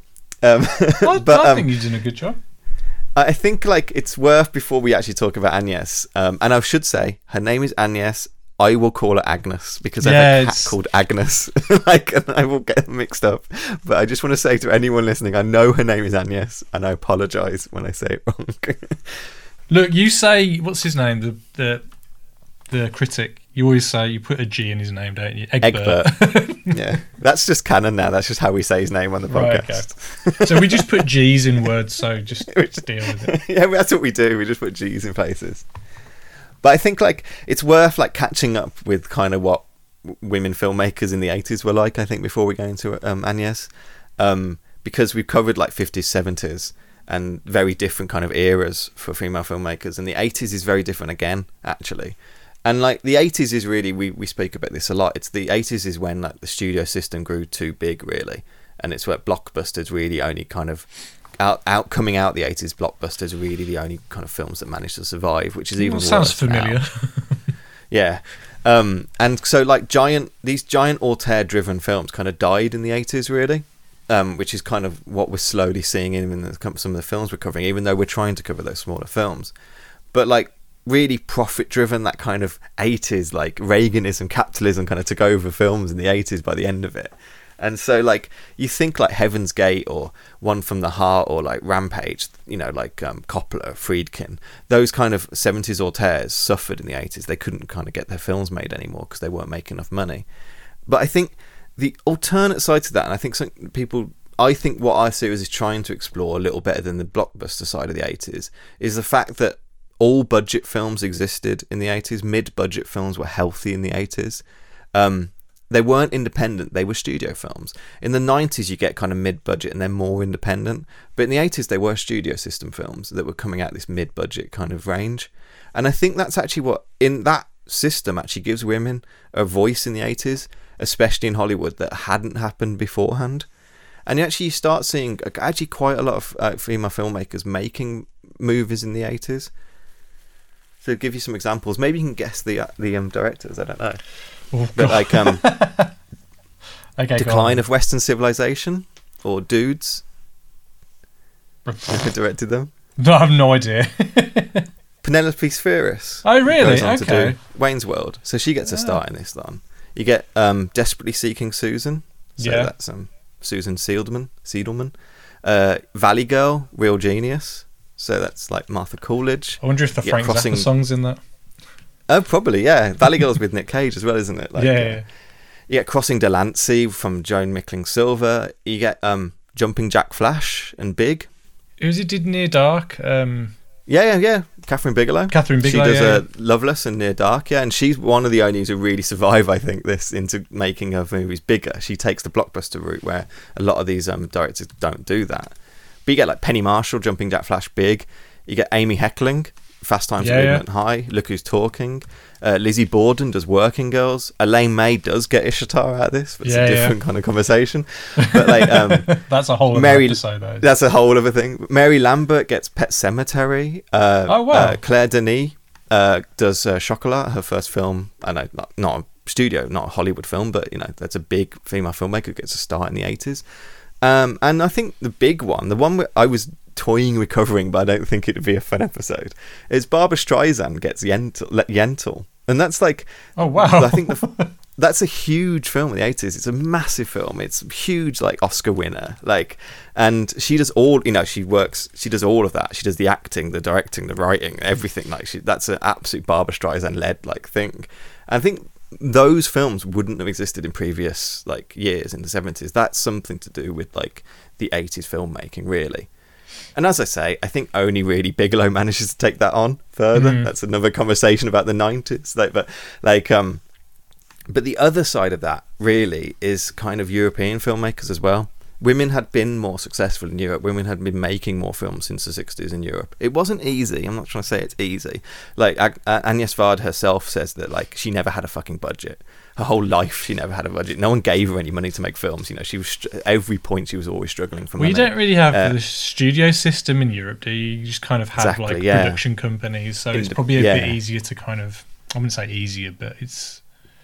I know. think there's it, it. I think in some way it gives people more of a voice somehow. Mm. There isn't so much that kind of gatekeeping aspect to it. There's gatekeeping in money, but not so much in other aspects. But you know, it's just different. Um, but the films tend to be cheap. They tend to have their own production companies. Most female European directors set up their own production companies in the 70s and 80s, like to be able to kind of then bid for money.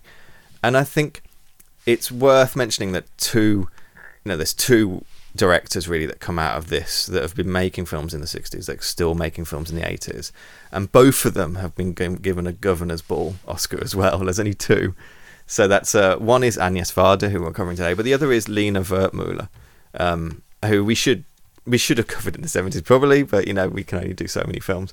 But she was um she did like uh, Seven Beauties, which was the first female director to ever get nominated for an, for the best director. Uh, she did Summer Night and Camorra in the 80s. Like you know her as well. If you see her picture, you know you know Lina Wertmuller, even if you don't know her name. She's incredibly like Right. iconic. Um, and the only really one I think then is Agnes, is uh, who comes out of this system, and she, her, I think where she is in the 80s is really worth exploring as well. We'll get into it, but um, it's also like where um, there are few, there are not that many female heroines of a film as well, like Vagabond, Right, like the okay. movie we're covering today. I, like, I don't. Most of the '80s films that are coming out were kind of like, especially pic, like depicting teens. She's 17 in this. We're kind of like John Hughes, really. You're looking at Suburbia. Don't think you really looked at stuff in this way, and I think that's the other like thing about Agnes doing this film is that she's giving a female protagonist that has just no compromise to her, which Oh, uh, yeah. feels like a film that I've never really seen before. Well, like I forgot to mention, but I rewatched uh, Sixteen Candles this week. 'Cause I Okay, used to, yeah. I used to love that film as a kid, and I just it really, it really, uh, I really didn't like it. I really kind of like. I never I re- struggle with some of them going back. I agree. like you know there's an asian character and every time you see him a Oh, gong God. goes off you know Yeah, yeah. not only that he you know he speaks in like ringlish or whatever you want to call it and it's like it's Right. really over the top and then you know there's conversations about like pretty much how they're going to rape a girl pretty much and it's just Yeah. all talked about in jest and it's like it's I know it's totally off topic, but I was just I, like, it's weird. Like, you know, I used to love those films when I was a kid, like, you know, 16 Candles and Breakfast Club and stuff. And, like, you look back at them now and you think, They've dated. They Right. have. whereas I don't think this film has. No, Like, I don't I- think this film has like- at all. This film like- hit me like a truck. yeah, I like, I didn't, like, I, it- obviously it's clearly set, like, in the 80s or whatever, but it doesn't, it, it, this is feels like a film that could be told, could be made now. This is a film about a person, and that person has already always existed and Exactly, yeah, exists yeah. now. Like it's it's not important about when she was living. It's important about the type of person she Yes, is, and yeah. she is not a type of person we see on films. Well, she's ever, a person I that just like- literally just picks her nose and just flicks it or spits on the floor, or you know she doesn't say thank you to any like not once Yeah. does she say thank you like to any of these people. And so she's just like as you said, she's, like She's tough. uncompromising. Yeah, Yeah, and like I think there's a good quote that I pulled out of it. I think it was the Paris Review that I was reading, and they say like male drifters, you know, in films, male drifters, they're doing like penance for something which they might be innocent of, but they can't forgive themselves, kind of thing. That's like the male drifter model. That's like Paris, Texas, or whatever, like Yeah, or like a countless westerns and things. Um, like a woman alone is crazy. Like if that woman isn't a sex worker, she's even Yeah, crazier. she's just like, insane. Yeah. Yeah, because she has no purpose and she's serving no one. Like, and that's this. This is like Norma, Noma in this picture. Like, um, but there's three categories of like women drifters in films. You get some something must have happened to them, like kind of like Nomadland, or they must be this victim of something like Wanda, or Yeah. they must be like on a on a on a journey of self discovery. You know, like Wild or Eat, Pray, Love. Like, um, Mona won't have any, any of that. Mona Well- is, is not. She's so uncompromising to those kind of like roles. I think. Well, I mean, one the film d- it purposely leaves a lot of things out. Yeah. You know, we'll we'll get to it later about how she films certain things, but like, you Yeah, know, yeah. you don't you don't know anything about Mona her, her history whatsoever. To go what you're saying, like, um, the term like elliptical editing. That's what I was going to talk sh- about. Yeah, like a Yeah. lot of things are like cut off before it's even said, or Yeah. you know, you know, um, So like you know, it's sh- there's we don't see like conversations she has with people that would normally in films tell us her history. We don't see her like like explaining about the amount of times I don't know she's gone to get food in a nunnery or how she kind of gets hitchhiking lifts all the time. Yeah. Those little conversations aren't given to us, and meaning that we have none of her history. Her history is uh, like her history is entirely based on the weeks that we see her for. Her history is not based on the time before. and her. also also we're we're supposed to kind of I guess you could almost say it's like an unreliable narrator because we're kind of it's all these like 18 different people who speak to the camera yeah, and it's like Yeah. their account of of her I'm guessing. I mean I know you kind of see her outside of these as well. yeah, but it but is there. It's like it's, It's their their perception of her and how they Yeah. view her kind of and um, The- I mean, a lot of the times you do see her on her own. It's usually a tracking shot that follows her, yeah, those tracking kind- shots are very important. that kind of drift off and she kind of drifts off because she she's going on another journey that we don't like it's like you're saying the elliptical editing that you don't know where she's going or what she's doing and Yeah. she's always going. i don't know if it's if there's any reason why she's always going from right to left i think she's always going in Yeah, the same I've- direction Yeah, you're right. Um, Varda think- basically, she wanted the camera to walk with her in the Yeah. film, so she came up with this idea of using tracking shots that kind of separate these little kind of stories of the film.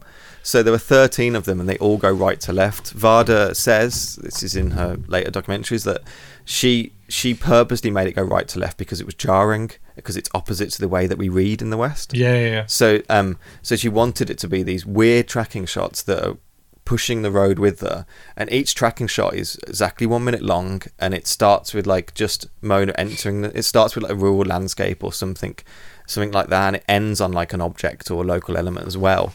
And she wanted those things that it starts with and ends with to be hints of the mystery that we're watching.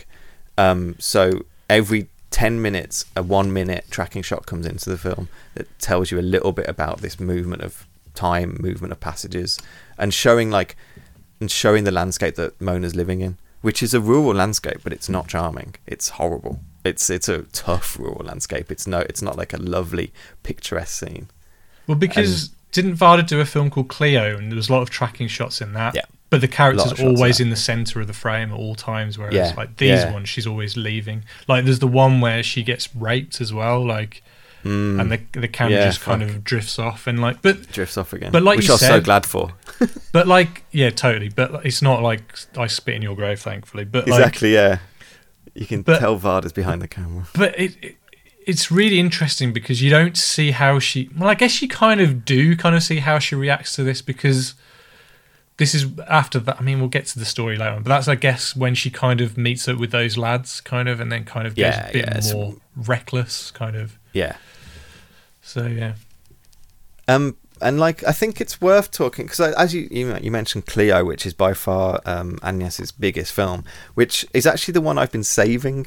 I've seen loads of her films. Like I think I've I've logged something like twenty five films on Letterboxd or something like, and that includes her shorts as well because she's a female filmmaker working in the sixties seventies. She did stuff like she did like um like uh tourist videos and stuff and, Oh, and wow. five minute shorts and stuff like her tourist videos on like the like the uh, the castle in Normandy is wonderful. It's the best like you've ever seen. I can see that though because the cinematography in this film I thought was fantastic. Like the opening Yeah. shot of just that kind of tree with the kind of you know the fields in the Oh, background. that that I Um, wanted to ask you about that. It reminds me of like a kind of a, a Renaissance art or something. Yeah, you know, the way it looked and And- things, and, it was framed. the thing that pissed me off was the credits on the front, and it's like just get rid of that. it's just let me just look at this image with this kind of really haunting music over the top.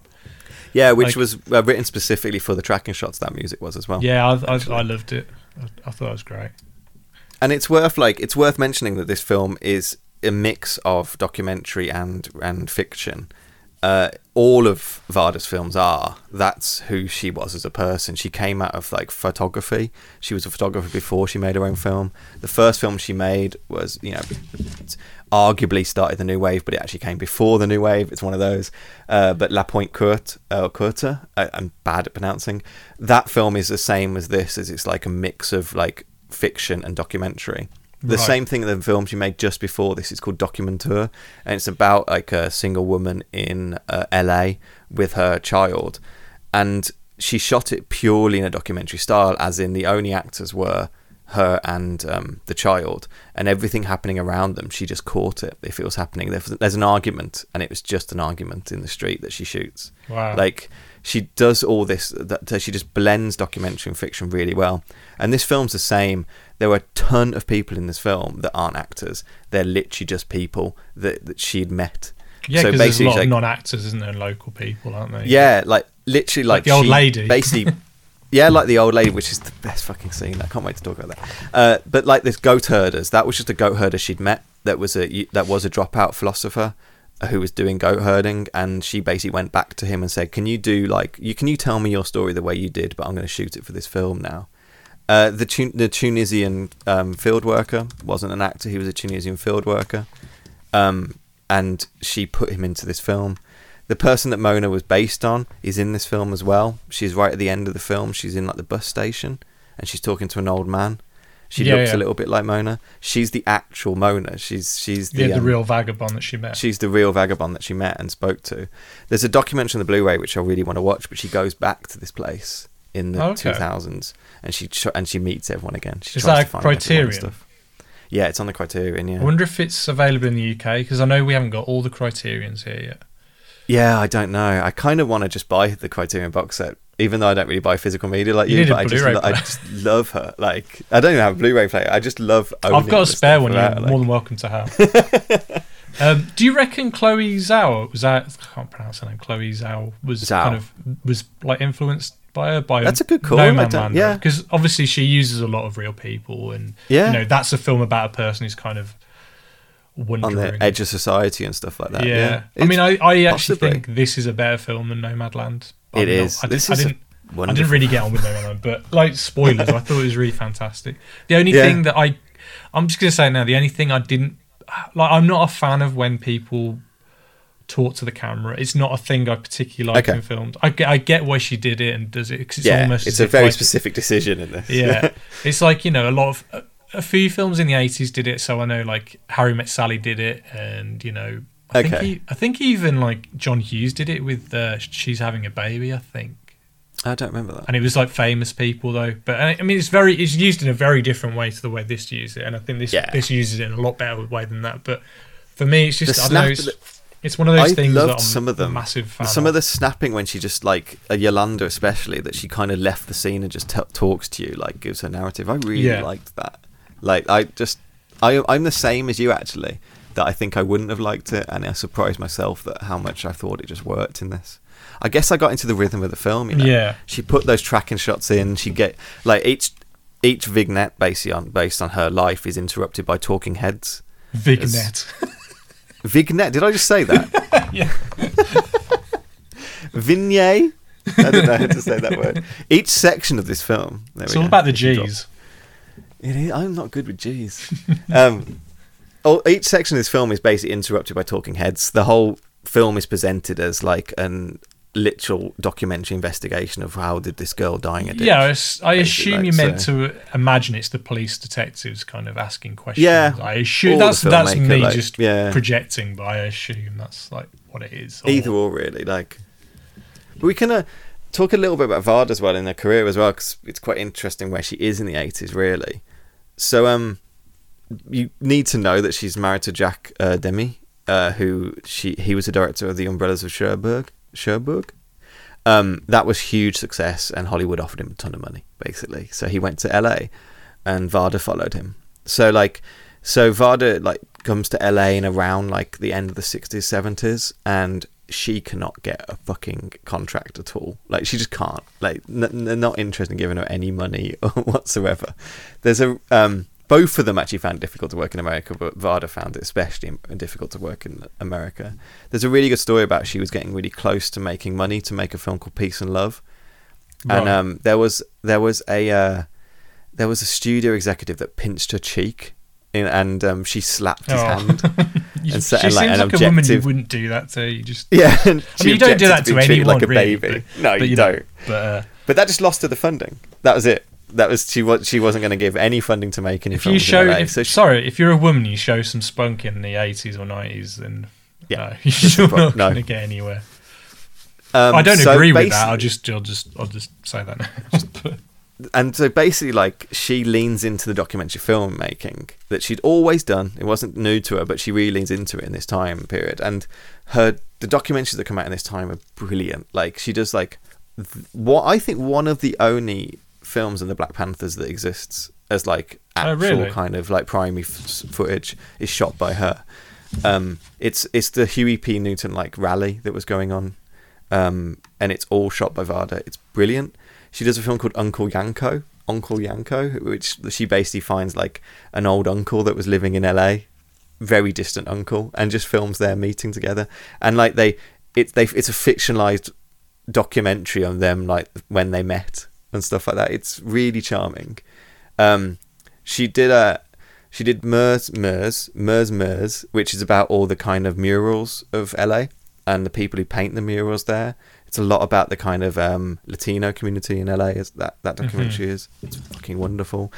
Um, she also did you know documentaries on Cuba where it's entirely made up of photographs, and she, it's an animated film because it's all photographs that she just then makes like animates the scenes out of the photographs she was taking because I think I said she was a photographer first.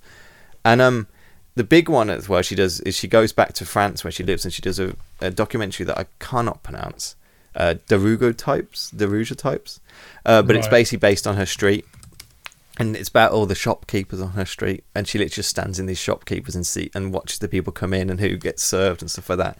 It's really charming, and like her lens is so, um, I, you get it from this film her lens is so like empathic. It it cares about the people that she shoots. She she has a, a way of like filming people and a way of investigating them that you can tell that she really cares about who is this person, what is their life, you know, like what do they love, what do they what do they hate. Like I don't I, I don't find it a judgment. Her camera's not like a judgment. I think like I feel like I feel like Agnes kind of loved everybody, kind of. You know, like she saw right. faults in people and and that didn't matter to her. And I, I, I just get that all, and I think that that experience of that documentary filmmaker through this time feeds into this film directly. I think like it feeds into the way that she looks at these interesting people that are off the path and a bit run down, and they might maybe you think they're rude, or maybe you think they're kind of like abrasive, or maybe you think they stink, you know, but what's the humanity behind them and who's the person behind them i think is is what she was shooting for when making this. So sorry to backtrack. What was the film you said that she Keep made that was animated with photos? It's called um, it's called Hello to the Cubans or something like that. So like in um, a way, like La Jetée was kind of. Um, I'm not by sure. Chris. Ma- is it Chris Marker? I'm not, I'm not seeing that, so I can't tell you. Yeah, so he, you know, La Jetée was the it's like the basis of Twelve Monkeys, and it was like all photographs that kind of told the story. Oh, about. right, yeah. So I wonder if yeah. they were kind of contemporaries as well, because that was around. Probably like, that was in the '60s, wasn't it? So I yeah. If... This is literally she goes to Cuba during like just after the revolution, and she just takes a her a, a, camera instead of a film camera, and she takes something like three thousand photo- photographs, and she just then animates her like journey in Cuba using the photographs and stuff. It's really it it really works. Actually, I don't think it would. It really works okay. as a film. And um, I think it's worth like she's a you know she's a feminist filmmaker. I think it's worth saying she's a feminist filmmaker. Over the years, she's been criticised for not being a good enough feminist. I think that always happens. Um, that's the that's but, the um, thing. Like it's like Lin Manuel Miranda. Like you know he's been he's he's been criticised, wasn't he, for doing In the Heights and stuff. Oh, the and it's, colorism, it- yeah. yeah. It's like you're damned if you do, and you're damned if you don't. Sometimes. Sure. and some it's it can be. Sometimes Credible. it's credible. Yeah, totally. I think like um But to call her not a feminist filmmaker or not enough. Oh, it's insane. It's a bit. It's a bit bonkers. And I want to shout out like her 1965 film. Uh, Le, it's called Happiness, but Le, Le Bonheur. Le Bonheur. Yeah, yeah. Um, it's uh, it blew me away when I first watched this film. It's the most feminist film I've ever watched. Like, and it's it's like Get Out, but for like feminism. Like, it's it's this. It paints like this picture of like a perfect worldview of like happiness and flowers and sunshine and, and gorgeous family. And the the story slowly dissolves into like the fact that this guy's having an affair and like he basically has an affair with the clone of his wife and stuff like that. Like Oh wow. um, and it all builds up to like him convincing himself that this has made his his family life better. And you know, spoilers for a very old film, but the wife ends up killing herself in this, and he just happily replaces her with his new girlfriend. Like, and the end of the film is just like almost like a clone of the start of the film with the sunshine and the flowers and the happy family, just with a new wife. And she was massively criticized for this film about like talking about women as replacement, like you can just replace them and don't care about them. But it's not. It's a fucking horror film. It's Get Out. It's like it's it's saying that this is how society views you. You're just like a pretty face. It doesn't matter who you were. You just need to fill the role of like lovely woman, lovely mother. You know, Right. um, it's fucking wonderful. And to take that and then in the 80s, then do this film, which, you know, Varda's talked about, and she says that it, this is not a gentle film. It's the mo- least gentle film she's ever made. Um, and she talks about it the fact that she didn't realize this, but in the time in the 70s, the French were going through a lot of like protest movements about women's liberation. And there's a big thing that abortion was still illegal. Uh, she was one of um, 343 women who signed this. It's called Manifesto of the 343 that admitted that had abortions despite it actually being illegal, and they were protesting for it to be, you know, to be made legal. She makes a film about it called One Sings and the Other Doesn't, and she realized that coming into this, making this film in the 80s, she was just angry.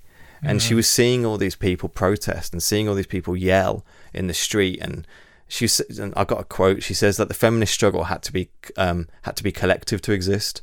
I tried to be a joyful feminist, but I was really angry. I was angry about rape, domestic violence, clitoral excisations, abortions in appalling circumstances, young girls going to hospital for fighting but being refused painkillers because they were being told that no an- no anesthetic that will teach you not to fight. Like she saw like the women's rights movements and struggle for abortion rights and and entwine that in like workers' rights revolutions and and protest and and like she even loaned out her house for like abortions when it was illegal and stuff like that like and just then seeing how the police treated women all the time it just made her want to make a film about the kind of lawless vagabonds in her society like she wanted to film you know pe- she saw that everyone in the street was desperate for freedom that's what she constantly heard was people saying like we want freedom we want freedom. And she was like the feminist movement isn't about freedom. And she wanted to make a film about that. And that's like the the overarching story of vagabond is the fact that people keep being jealous of her for being free but she's not free. Like she hmm. like it's you need more than freedom to live your life you need like you need everything else you need liberty you need like support systems it's not you need equality it's not just the idea of being free like being free will kill you which is just what this film's about basically. Well, what does the the one guy says? it's not wondering, it's withering, doesn't he? You know? yeah yeah fantastic line yeah So And, what are you um, going to tell me about Agnes Varda then? And uh, I need to shut up. I, I, can- I can I'm only joking. Wind me up and I just go. Like I've just I've just read she's got a film called Kung Fu Master. I'm assuming it's not about kung fu, but that's. A, I've not seen that. That's a weird film. That's a very controversial film as well. It's about Oh, really? an older woman having a relationship with a younger boy, like a kind of like What, like Harold and like Maude? old, but like uh, like an older teen or something. Got you. Like, Um, it's a really controversial film. I haven't seen it, Okay. but I'm interested to watch it. Like, I'm definitely interested And- to watch any of the films, and they all look like they're under like 90 minutes as well, which is yeah, they're short. yes, and like um, to Like a mention that latter stature, part of they're uh, you what? I just talk about the latter part of her career a little bit, just to say that like she stopped. This is one of her last narrative films she makes. Right. I don't think it's her last. I think there's one or two more. Um, but like she then made like a, a, a Jacquot de Nantes, Jack Denance about her husband who dies in around 1991. Um, they say he died of of cancer, but actually she revealed before she died that actually he died of AIDS. Oh, and they completely they completely hid that at the time because they didn't want to be judged. Um, but she fully goes into kind of like these kind of um, documentary making. So in the 2000s, when she is much older, like you know, uh, so like 2000, um, she when I think she's 72, if I've done my maths right, she picks up digital filmmaking basically. Uh, Right. She starts getting obsessed with these little like DV cameras, you know, the stuff we were using to try and make films from. Yeah. And she just sees like the freedom. Emphasis on able to make- trying. We weren't. We weren't. We weren't. We, yeah. Okay. We were making films from.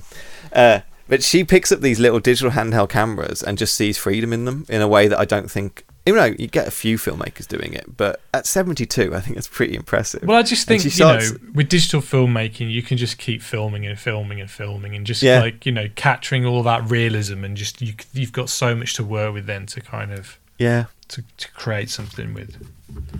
and just so much just so much being able to hold a camera and turn it on you know like that's it like just just being able to instantly capture. So she does like the gleaners and i which is a wonderful documentary about about people who kind of gleaning is like when you take the potatoes from a field that weren't picked up for cropping. Um so it's like it's not it's not scrumping when you take potatoes before they get kind of cropped. Right. but it's it's um but it's based on a painting basically of these they're called the gleaners taking out the stuff that wasn't taken out of a field. And she just captures modern day gleaners. So these are people like going through bins uh, and going after like after a market's been through a town taking all the food off the floor and stuff like that. Or just gleaning like furniture things that are thrown away. She does a documentary about these people that just pick up the trash you know to make stuff from that stuff to keep. It's fucking brilliant. It's such a good documentary. And then in like 2017 she does faces places uh she'd already done a career retrospective before then called beaches of, agnes and then she comes back with a filmmaker called jr and does faces places when she travels around france finding people's stories and painting murals of them on like the places where they live was she uh, an artist as well? Then was she like a? yeah yeah she did installation art as well as part Of of course she did. I know. Um, but Faces Places earned her like you know an Oscar nomination, and oh wow. that was she was in her eighties then. Like 2017, she was born in 1924, 1928. I think it's it's insane. Uh, Faces Places is wonderful. It's honestly one of the best documentaries I've ever seen. And then she her last film she did a career perspective that I haven't watched yet. I'm holding off to watch it. to watch to the very um, end. Yeah, uh, which Well, it sounds like a proper conclusion, basically. like capping off point, doesn't it? Yeah. Like- But even like even the last she was she was one of the best followers on Instagram while she was alive. Like Really? she was like you know she died in 2019, and her, her her Instagram was fucking wonderful up until that point. Like I think she's a. She, and I only really got into her around 2018. I think was when I first kind of learned who she was. So I got into her way towards the end of her career, and You've got a just- shirt you've got her action figures, you know. yeah, I've got action figures. what would an Agnes Ver- Agnes Varda action figure be like? I don't know, it'd be wonderful.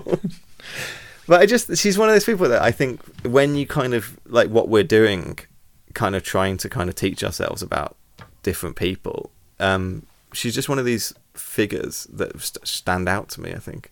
Of, I can't believe I didn't know who she was for how long I watched films for. You I'm know? looking at a, a picture from about 10 years ago and she looks like a hip lady. Like, you know, her hair's Yeah, like half of it, like, it's not like half of it down the middle is a different colour. It's like the top It's the half. little like- bowl cut, yeah. Yeah. she's wonderful. She's like, and she's so full of life, um, and she's so interesting the way she sh- shoots stuff. And I think that's what makes this film work. That she cares about the telling the story that she's telling, really. Shall we um I mean, shall we bash through the plot a little bit? Is that the best thing to do? Sure. I mean, it's probably worth noting. I don't know about you, but I thought it was like it's kind of got three different styles of movie in one. Okay. So you've kind of got road movie kind of bits. It's like a bit of a Mhm, mystery yeah. film, and then you've kind Yeah, of got definitely. what's then you've kind of got what's a, called a network narrative, which is like where you have different people, like where stories like cross over and stuff, like different characters Yeah, kind of cross sure. over and stuff. So I thought that was really interesting, and um, it's almost a bit. Yeah, and- the film's got a bit of a jigsaw puzzle kind of thing, but loads Yeah. of missing pieces, so you never get the full kind of the full thing of it. It's just a you, you kind of get the framework around it, but you don't get all the detail. You kind of have to you have to do a little work yourself. Totally, yeah. To kind of to kind of connect everything up. What was your impression of why she ended up on the road? Obviously, like I'll tell you like word from Agnes that her and the actress who we haven't said her name yet, um, Sandrine, is it? Yeah, Sandrine Yeah. Bonnaire. Was she Bonnaire, actually who- seventeen when she made this film? She was seventeen when It's- she made this. Yeah, It's such a a fantastic performance. Like it's, It's such a it's yeah, so it's full, believable, isn't it? It's it's like yeah, it's I, in terms of like what do I think happened to her? I mean, I, I am still struggling to think of the word, but she's like she exists purely in that the beginning of that moment and the end of that moment. Like, um, Oh, okay. do you know what I mean? Like, I'm trying to think yeah. what the but, yeah. but she's so well rounded. Like, she's got so. But I I I. I think if I was to think of what happened to her, I think it would do a disservice to. I don't know. That sounds a weird I thing to say, but Yeah. I, I like her just being this kind of. What am I trying to think? What's the word I'm trying to think of? She just. I don't know. I don't know. She just exists in this moment in this film, and that's it. Like it's. I don't know. there's something about her like that at the start of the film not the very start but when she's alive at the start of the film she and she has that interaction with the truck driver where he basically you know propositions her really. Yeah. like and arguably arguably if you were being very favorable to him you'd say that he wasn't. He was just being nice. But you'd get the impression from like mona that she dealt with these people a thousand times already. She knows like what those words lead to. They she knows how people talk about her and stuff.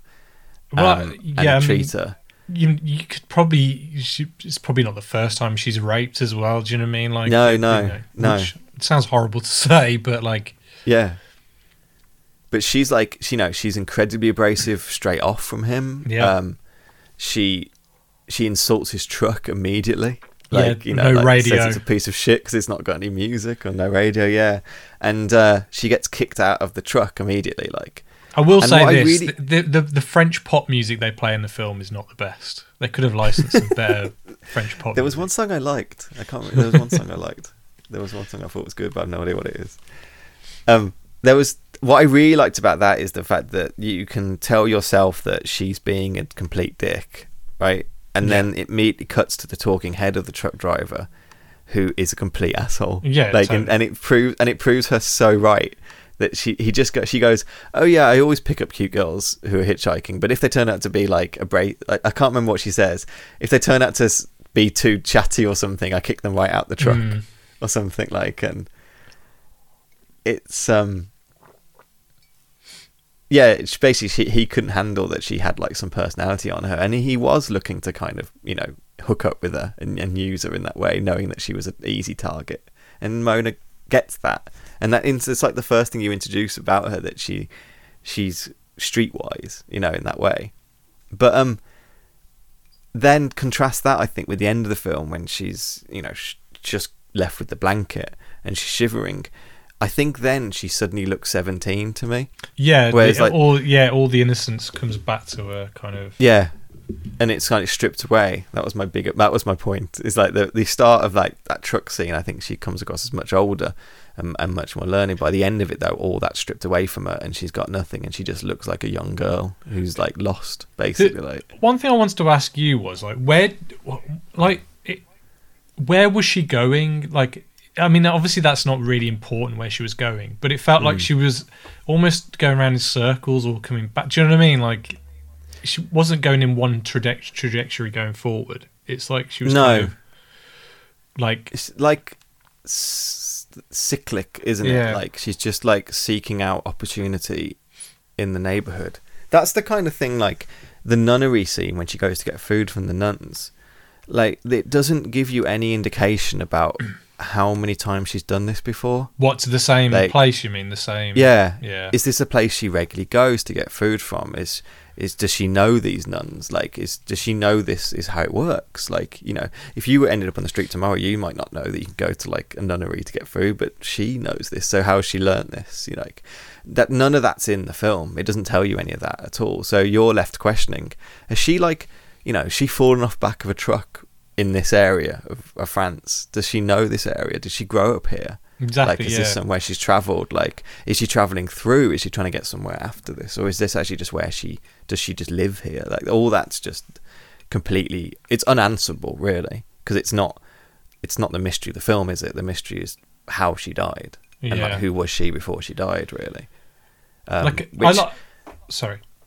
no, no, go on. I was gonna say I really like like her costume because obviously she wears the same thing through that like, the Yeah. entire film, and you know she. Uh, I don't know how they- they've done it, but her fingers are like they- they've got that embedded dirt into her fingers, and, and her hair's a bit matted. There's Um, a shot in this film I adore. I took a screenshot of it when um, she meets the college professor and they're having a beer, and Yeah. both of their hands are on the table in front of them. Yeah, and the yeah, college yeah. professor has her like they're beautiful, they're manicured, they're painted, and opposite her is Mona's hands that look a lot younger, but they're like covered in dirt, like almost like it's seeped into the skin, you know, like and her nails are almost painted, but but in black, in dirt and soot and stuff like that. I just I love that contrast of that little shot. I thought But it was brilliant. I can almost smell her on the screen because I know Yeah, like yeah. I know what people smell like like that, and it's like Yeah. it's not a it's a it's not a pleasant smell, but it's not like No. a, it's a weird kind of scent, like musty kind of. Well, that's what this film kind of asks of you, isn't Yeah, it? Really, like it's like how if you met her, how who are you in this film? Yeah, like to- yeah, totally. which one are you in this? Whi- How do you react to this? Like, Because there's that one and- lady later on who's like, she said, I got used to the, yeah, the smell of her once once I got used to the smell, I missed her, kind of thing. And it's funny, like I mean, we know people like her a little bit, you know, like we've met people in our Oh, yeah, lives totally, who, yeah. who are like this, kind of, and a bit homeless and a bit vagabondy, a bit like roaming and stuff. Like we've met people like this. I think everyone does know people like this, but like, I don't think I give myself time to really think about their lives much. Do you remember the way that one guy? does, like- We were at Reading Festival, and there was this guy who, and he claimed, like, I think he was British, but he obviously spent some time in Spain or whatever. And he kept responding to people like if you if you asked about what happened in Spain, he would- he would just respond in Spanish, and he Oh yeah, shit. and and he just kept standing up saying bookends and stuff like like, Yeah. like just a really weird guy. And like Why- apparently that this how was the first time these people had ever met him, and he just stumbled into their campsite and just became friends with them for the weekend and like. So, yeah, similar vibe, eh? Well, I should say their campsite it was in our campsite as well, so we obviously. Um, what was? Oh, you made me think of something. It's gone back straight out of my head. I'm trying to think what his name is, but I've got a picture of him. He's in my photo album. I think it's of you standing next to him, smiling or something. I don't know. Anyway, Great. my memories, my memories are just don't exist in my head. I think like they just only exist when someone shows me photos of things. is this? Is, do you think this is like a thing within French New Wave cinema? Like, because obviously we talked about 400 Blows in the last one, where it's about like characters who don't like fit in with like social norms and they're like outcast in society and they kind of a bit free to so. wander. Is that like a theme that goes throughout? Kind of. Yeah, like a big part of French New Wave is, and I don't know if this is the action, the way of saying it, but it's the way I will say it. Is they they're very Marxists, Marxists in their Right. filmmaking, uh, in the fact that they do care about like focus on issues faced by ordinary people. They're not interested in like the accounts of people in power. Like it's very telling that that Varda's version of Citizen Kane is about the poorest person, you know, and not about the richest person. And I think that that is very much about what New Wave was doing. It was trying to tell the stories of normal people, of just people in the streets that you see, and not just trying to tell stories of kings, you know, Mm. businessmen and stuff like that. And I think that was a very much, very much part of all, of everything they were really doing and stuff.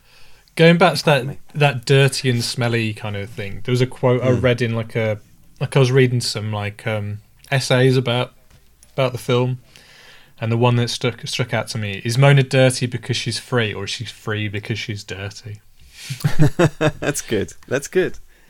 And that's the thing, like the whole thesis of the film, and it's Yolanda who really kind of like, um, like pushes this, is that she sees her and she sees her with her boyfriend. the boyfriend's got a chain around his neck. Oh yeah, and he says I threw away the key. but is that really a boyfriend? I, I didn't know if that was just a guy Well- she's met one, like she just happens to have met this guy now, and It's it seemed to tell me that they spent a significant amount of time living in that kind of castle because they take over this like abandoned castle Yeah. for a while, um, and kind of the caretaker of it, which is Yolanda's uncle, kind of lets them live there, kind of without like just turns a blind eye to it. Um, so it, like that's a big part of the film that they're living there for a while, and they get attacked one night by uh, Yolanda's kind of scummy boyfriend, and her and they they rob the place yeah, and um, uh, Mona sees her boyfriend. I, the guy's name's David or something like that, isn't it? Uh, he gets knocked out in the corner of eye and Oh, then she yeah, yeah, yeah. disappears. And like the next talking head is is this guy talking, saying that like you know I thought we had something special together. I thought we were like going, you know, had some connection, but actually she just wanted to smoke my weed weed. and and fuck off as soon as it, as soon as anything got difficult. And the the truth is actually, I was watching that and I was thinking, but is that what happened? Because I don't think it is. But that's I think like it's like I was saying, the unre- unreliable narrator. They're kind yeah, of like it's unreliable, isn't it? Yeah. Because I was thinking, in actual fact, a gang attacked the place you were living. She saw you get knocked out by them and f- and legged it. That's not her fault.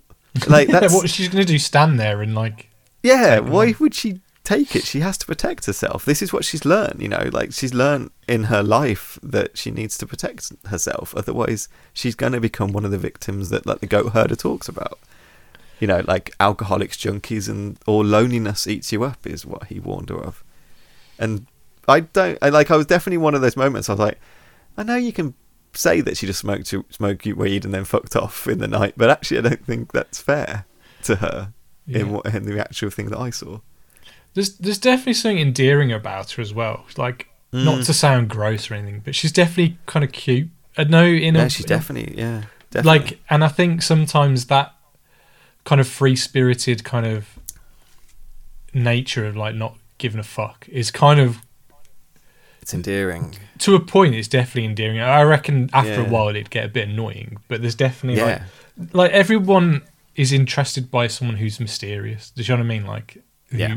You don't you can't kind of pigeonhole doesn't play by society's society- rules. Yeah, and there's it's definitely a little different. Yeah, yeah, yeah. when when if you find the truth, it, you might be a bit disappointed. But like, and you get the kind of the difference in this that Yolanda really romanticizes her. She constantly goes on about how free she is, and she's jealous of her freedom. And it's you're watching it going, she isn't free. This is bad. Like Mm. she's she's struggling at the the, the end of everything. You know, like she she might think she's free, but there is no freedom to her. Like there is that she can't choose anything it's, really. it's worth No. pointing out that it's it's set in the winter, isn't it? So it's getting colder. Yeah. And where it's like in the kind of the wine region of Yeah, it's like France. south west France. yeah. I think it's a region I don't know very well at all. Um, but yeah, it's, It's, definitely very French. Region. It's like it's you know it's you're not in Paris like you know like in 400 blows or whatever. You're definitely in like You're not in like tourist France, you know, like you're you're not in like the beautiful things I know about France. It's a very harsh area of France, especially during the winter. You know, it's a. I mean, did we even say like the start? The basically the start of the film opens up with her dead in a ditch. You know, Yeah. like um, and the you know the police come and they very methodically just kind of like measure her, take photos, put her in a body bag, zip it up, and they talk about some things there. She's covered in wine stains and stuff like that. She hasn't got anything with her. She's got no ID, no bags. Like they say, she's died of exposure.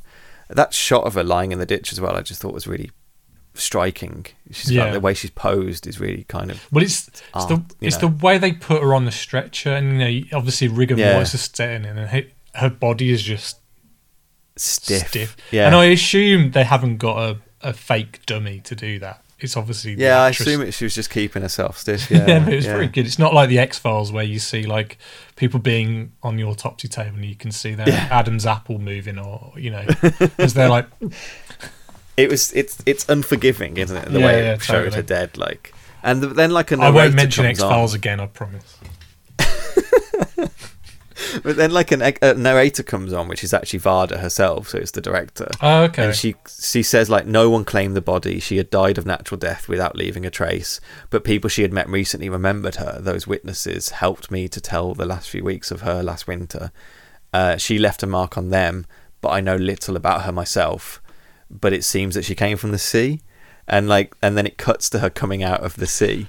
so that's like meant to be like, like- her introduction to the. Yeah, it's like yeah. a fairy tale, yeah, isn't it? almost. like, yeah, and she is she's naked in the sea, but she's bathing. You know, like um, it's not and you can Leary see either. it- It's all from the distance. No, You it's don't- you it's don't, not like- at all. Like, it's the weird thing actually. It's one of the only Varda films I've ever seen that's not got sex scenes in it as well. She does, you know, she hooks it with like the guy from the garage and stuff like that. But she she doesn't shoot sex in the way Varda shoots all sex in all of her other films. Um, which it's one of the best things is actually looking the way Varda shoots sex, and then is to teach people what female gaze is in Right. films. I mean, like- it's shot so completely different. when you see there's another topless bit and it's just a woman Oh, coming out of the shower, but it's just they're just having a conversation, aren't they? Yeah, she's just Yeah. coming out of the shower, guys. JJ like- Abrams is just Yeah. changing her clothes. What? I, was- I hated that shot in It's the worst. anyway. And uh, like that kind of setup there, I think with with Varda is I like the bit that I know little about her myself. It is admitting that like the film isn't going to tell you about her. It's just about like how she died. And like and I don't normally like those framing things. I've said it a number of times before that I hate when a film's set flashback. And this film technically is entirely flashback. But it work. I. It's almost like the first time this has worked for me, or one of the few times this has worked for me. That knowing the ending helped the film for me, and to the point even when like you're right at the end of the film, she's lost all her bags because of the, the fire. She doesn't have anything else but a blanket. She then wanders into that weird cult ritual in that like little town village when they're chucking Yeah, I mean, like wine cloths. the kids other. are clearly having fun, like hiding. Yeah, it's just meant to be But- fun. Yeah, but yeah. she's not clued in on what's going on, and she's terrified, isn't she? Like, and and the costume that, like you said, that's where the that's where the innocence comes in. Like you know, Yeah. she's no longer this tough as fuck kind of. Like, But also that film, that scene for me was terrifying as well because I know she's getting drenched of wine. She's getting wet you know in the what's winter. coming. She can't dry herself, Yeah. and I know she dies covered in wine stains. Like I know that basically they just served her a death sentence by doing this to her. Like, and you don't want it to happen. You're like, you're, you're fighting against the film, even though I know exactly what happens. You're like, someone do something. Like, she doesn't deserve this. Like, like I've watched her last few weeks. She might be a difficult person, but she doesn't deserve the fate that I know is coming. It works. The film works in that way that I don't think it always those framing references do work. Actually, I think sometimes it ruins the flow of a film, but I think in this it it actually made it better for me, made a better viewing experience. I think. so Well, it's the Citizen Kane model, isn't it? But whatever. Uh, so after she's been with her boyfriend or whatever in this kind of dilapidated like mansion place, like what's which one's after that? Is it the is it the goat herder or is it? yeah, I think it's the goat herding. Then I think. What I like about that scene as well, like we're talking about like the editing and you know the elliptical editing and that. Like there's a bit where, so she gets in a car, you don't see any interaction with the. Hmm. I think it was just as she's about to say something, it cuts. And then Yeah. it cuts to like the end of the journey, and it's literally a sign that says no trespassing. So normally in a film, like, Yeah. it will say you know farm here or whatever it will tell you where you know it's all about kind of visual storytelling about showing Setup, you isn't it? Yeah. whereas this is literally like no you cannot pass it yeah and then the next shot is her like going into the um to the barn where there's Yeah. like about a hundred goats yeah. But I love how she's got And the I- balls just to walk into a place going, "Got any jobs?" you know. I know, but does that tell you that someone in the car said, "Oh, this guy up here, he'll pick up, you know, waifs and strays. He'll let No, you live yeah, on his exactly. farm." Yeah, it must be something like Is that. that what she learned, or you know, is this someone? Is was she always heading here? You know, Yeah. like has she been heading here for a while? There's something about that no trespass sign that she doesn't care about. So at some point she's been told this, but we, as a viewer, we don't know what that is. It's not been set up in a way that we know why she's going through here. Um, which yeah, that's a choice, isn't it? A way to show a show a story. But this guy's very good to her. Like he offers her great, land. yeah. He offers because she says, "I Yeah. have always dreamt about having my own potato."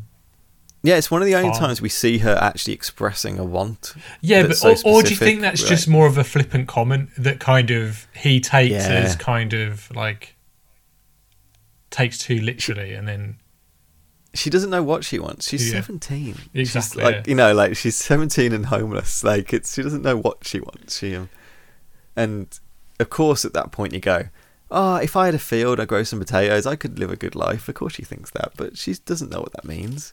And like for the first time in weeks, she got given a bed. yeah, she's Like, given I- like a I- caravan and uh, I, I can't believe like even though the guy's not wrong, but like I can't believe you're having a go at her for sleeping in when she's been like living homeless for fucking weeks. Like Yeah, but- like, these people, like my parents are like it, and there's a lot of farmers around here and stuff. They literally get up at four in the morning and they work until about tw- twelve at night. Like I'm not joking. It's Yeah. just like it's non-stop, and um, that's their mentality. They're just you know, it's, Yeah. it's it was just a life is their clash of two different Yeah. people. Yeah, Um, but I don't think she's I- against work because later on you see her on the um, yeah, Yeah, the wine. the you know when she's learning her craft. She's I'm sure she'd get on with it.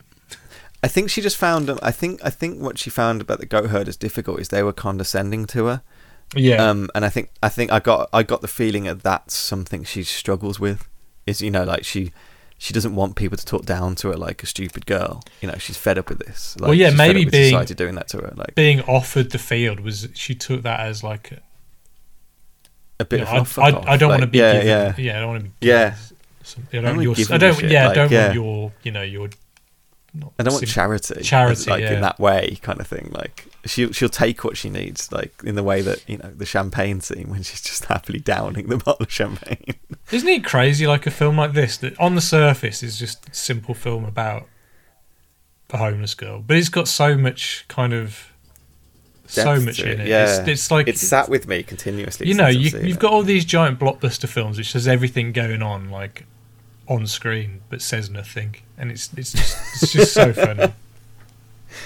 There's um, there's a re- really good bit.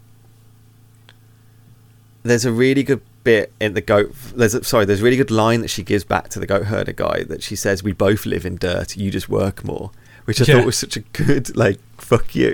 like you know, we both fucking stink. We're both dirty. We both live like with a bit of heating coals. Like you just work your ass off for it, and I don't. like we, we've achieved the same thing. You know, she's kind of wrong a little bit, but she's you know that's uh, she's kind of right. You know, I- like she's Tell you what, she funny, wouldn't like- she wouldn't be able to smoke as much now if this film's made now. Like the price of cigarettes The- and the price of it. stuff. She'd be like, I couldn't believe when she was trying to make a spliff and like the the the, the dregs of like little bits of leaf and and stuff like that. She was trying to make like a spliff from was so like I found it very relatable. Was just Yes. like the bits at the bottom of a tobacco pouch, like the dust that could like blow away in a second, and she was smoking that all the time. thought that was a really nice, realistic touch to it all. And then after this, is this where? Oh no, because is this where they steal? She steals the cheese and she meets like a um. I really like that scene when she meets the prostitute, or I should say, sex I love the worker, fact sorry, the yeah, sex like- the sex worker just yeah. buys the cheese off. Yeah, she's like, oh yeah, I'll buy some nice ghost cheese. this is France after all. now piss off! I've got to work. Yeah, piss off. He's letting the, the customers won't like you around there. Like, I really liked that interaction. They understood each other. Like they were talking to each other on the same wa- wavelength. I thought that was really good. That's when um, I loved. So she gets picked up by the kind of uh lecturer, kind of like the the person from the college. The tree lady. and um the tree lady yeah and all that I all that kind of conversation that we're having back and forth. I just loved like there was a bit like, well, where do you keep your money? And she pulls her bra open and says, I have a pocket, like, and and indicates down her top. She and then she just she's giving her that kind of crunchy bread that they're sharing in the car. And she just goes, "This would go really well with a beer." And the next cut is them having a beer. So I And then, like- assume that that she's con- she's traveling to an event, isn't she? Like to a to Yeah, a yeah, lecture she's- or something or an event, and Yeah, there's like- something to do with and something about the tree fungus Yeah. that's a part of that. I love the bit where she comes out. She comes out with a bottle of champagne, It's so good. and she's like, "What did she say to her?" She's like, "Why didn't you carry on with your studies or something?" Yes. She goes, "Well, Why did be-" you drop out? And she says, "Well, I wouldn't be able to enjoy champagne on the road if I didn't, or Yeah. something, something to that effect." She just says champagne on the road is better, Yeah, some yeah. which I loved that as like, yeah, yeah, you're right. and um, like, I lo- that comes back later where she meets. I think it's the farmer at the winery that she's working on, and she happens to passively mention to him that her- his crates are full of tree fungus that's killing of the trees. Yeah, so she's learned. and like and it was like the whole time you thought that she wasn't really listening to the lecture or she was kind of like there's a bit when she literally falls asleep like halfway through a sentence like but actually she was listening. She is smart. She did pick up stuff. Like she was she did care about the fact that this lecturer was nice to her you know like um and and gave her stuff. She did actually that meant something to her. She just didn't show it and she doesn't show it very well. But that later on that she manages to go oh you know your your crates are all full of like fungus and stuff. It means that she was paying attention and it did matter to her. Do you So think though this lady was t- treating her a bit like not a pet as such, but kind of I, d- I don't know, like because obviously later. So- on she realizes, oh, I should have done more to help her or something. You know, yeah she gets proper guilt about it there's that Which- really strange scene though. Yeah, I was about to mention it, but like, it, the weird thing about this is what we're kind of bouncing around as well is that all these stories actually do interact a little bit, yeah, um, and they all do feed off each other. Again, because of the editing, we don't see all the connecting parts, but we we end up learning that like Yolanda and and the and the kind of the grad student of the lecturer know each other, kind of stuff. Like they they do all tie into stuff. yeah. Um, so the there's an older lady that she kind of we'll, she goes we'll into that. to. Yeah, but the, who are the kind of not punk kids, but there's that kind of Yeah. the guy who So Yol- Yolanda's boyfriend Friend, is yeah. like, like the street roughs, yeah like the street gang who are like robbing the, the castle at the start. Yeah. and they beat up the guy with the chain around his neck. Then later on, the guy with the chain around his neck comes back later and tries to get money from the guys that she's staying with at the end of the film. So they all kind of know each other somehow. There's like you could tell the story differently, showing their, you know, like a different editor, a different filmmaker would have shown that explicitly that all this kind of community, these vagabonds, these homeless people, they do know each other and they do. yeah. It's a smaller community than we think. That's what I was saying. I don't think she, she travels that far because they're all still Yeah. around the area, aren't they? And that so Yeah. But yeah, Yeah. she they're talking about that she has a near death experience. The lecturer when she she um grabs. I don't know what she was doing. I don't know why she grabbed both lights. Maybe that's how you turn them on. I don't know. But, But, uh, she, gra- she grabs the lights and electrocutes herself. I mean, it looked ridiculous. But I imagine in real life, if that's you know, it's you know, in a film they normally set it up like a big thing that you'll Yeah. see like a you know a wire that's kind of broken or something like that. So Sure, it kind of all set up. Whereas in this, it's just like it happens, which you know you think in real life that's probably kind of I guess it is. what yeah, does happen. you know, it probably It's does look little- ridiculous. It was a little bit. It felt a little fantastical somehow, even though it was just a person getting electrocuted. But it still felt a little fantastical for the film I was watching. I feel like i it felt I a need little- to add some kind of like Star Wars effects to it, like some like animated electricity electric- going yeah. down a body. Yeah, like a skeleton body, like mm. But yeah, she asks her grad student then to go like like go find her. If you find her, like like bring her back because I could have actually done more for her than I did. Is you know she I think she says she lied about leaving the area. I think that's the way she says she got rid of her. She said that I was leave I, I pretended I was leaving the area, but actually I wasn't. Um, um, and I feel bad about that, so go find her. And that's the kind of that comes back later, where in the train station where um, Mona ends up hooking up with these these proper kind of like homeless people, they're junkies, and she starts getting into the kind of drugs and alcohol more. Um, so when this grad student sees her in the train station, she sees her absolutely fucked. She can't walk. Her clothes are falling off her. Like she can't do her boots up anymore. That's a big thing. And um, she he just rejects her at that point. She's like too much of trouble. She's too difficult to deal with. She's too like out there, and he just pretends he never saw her. And Yeah. at that point, if he did see her and did take her home, he would have saved her life as well. That was the point that she needed saving, and the guy that could have saved her just didn't. Didn't, yeah. Which I think, which is a bit key, really. but I think like before that, like the thing that I think I found really touching is the the um, Tunisian guy on the kind of wine the vineyard. Yeah, who offers her a job and then kind of Yeah, and like you don't really realize why he kind of he didn't turn her back on her, but why he so quickly rejected her, kind of at the end. But she stays with him for a while. Uh, they they you know they're working on the farm. They're snipping the vines. Uh, they're cooking together, and like you have some quite tender moments of like of them just interacting, like holding the hands, kissing the hands, stuff like that, and things. Um, you can tell that. I think it's the moment that. I think it's the mo- moment that Mona got lost was the fact that she kind of had her heart broken a little bit in this situation. That she, she, she became comfortable. She saw a fa- like a future of herself here or something. That she could stay here for a while, live off the worst of the winter here or something. And then that rejection, uh, from uh, Assoun, I think his name was, just kind of made made her slip into like the worst habits of herself, like slip Yeah. into the alcohol, slip into stuff. She couldn't quite handle the kind of the fact that she kind of had she kind of had like I don't know desires or something at some point. You know, she got comfortable for two seconds, and that's what killed her. Yeah. I was gonna say like the shoe things, like you know, her shoes are like her, like they're, they're like falling apart. yeah, is- falling apart. Yeah, yeah, it's true. I am the little shot at the end of the film when you see Assoun come back and he's like just got the scarf that he lent her that she kind of rejects, and he just kind of just like silently like lifts it up and like sniffs it a little bit and silently like just puts it back. And he doesn't say anything he doesn't explain that he misses her or anything like that or any lines or anything. It's just completely silent. That was just so well done. That like hit all the emotions i was feeling right then. Like knowing that you can imagine the conversation they had as you know a documentary maker or whatever you can imagine all the stuff around that that led to that shot and to just drop that in i thought it was incredibly effective Totally. but the the one story that I keep saying we'll get to the uh, so the old lady.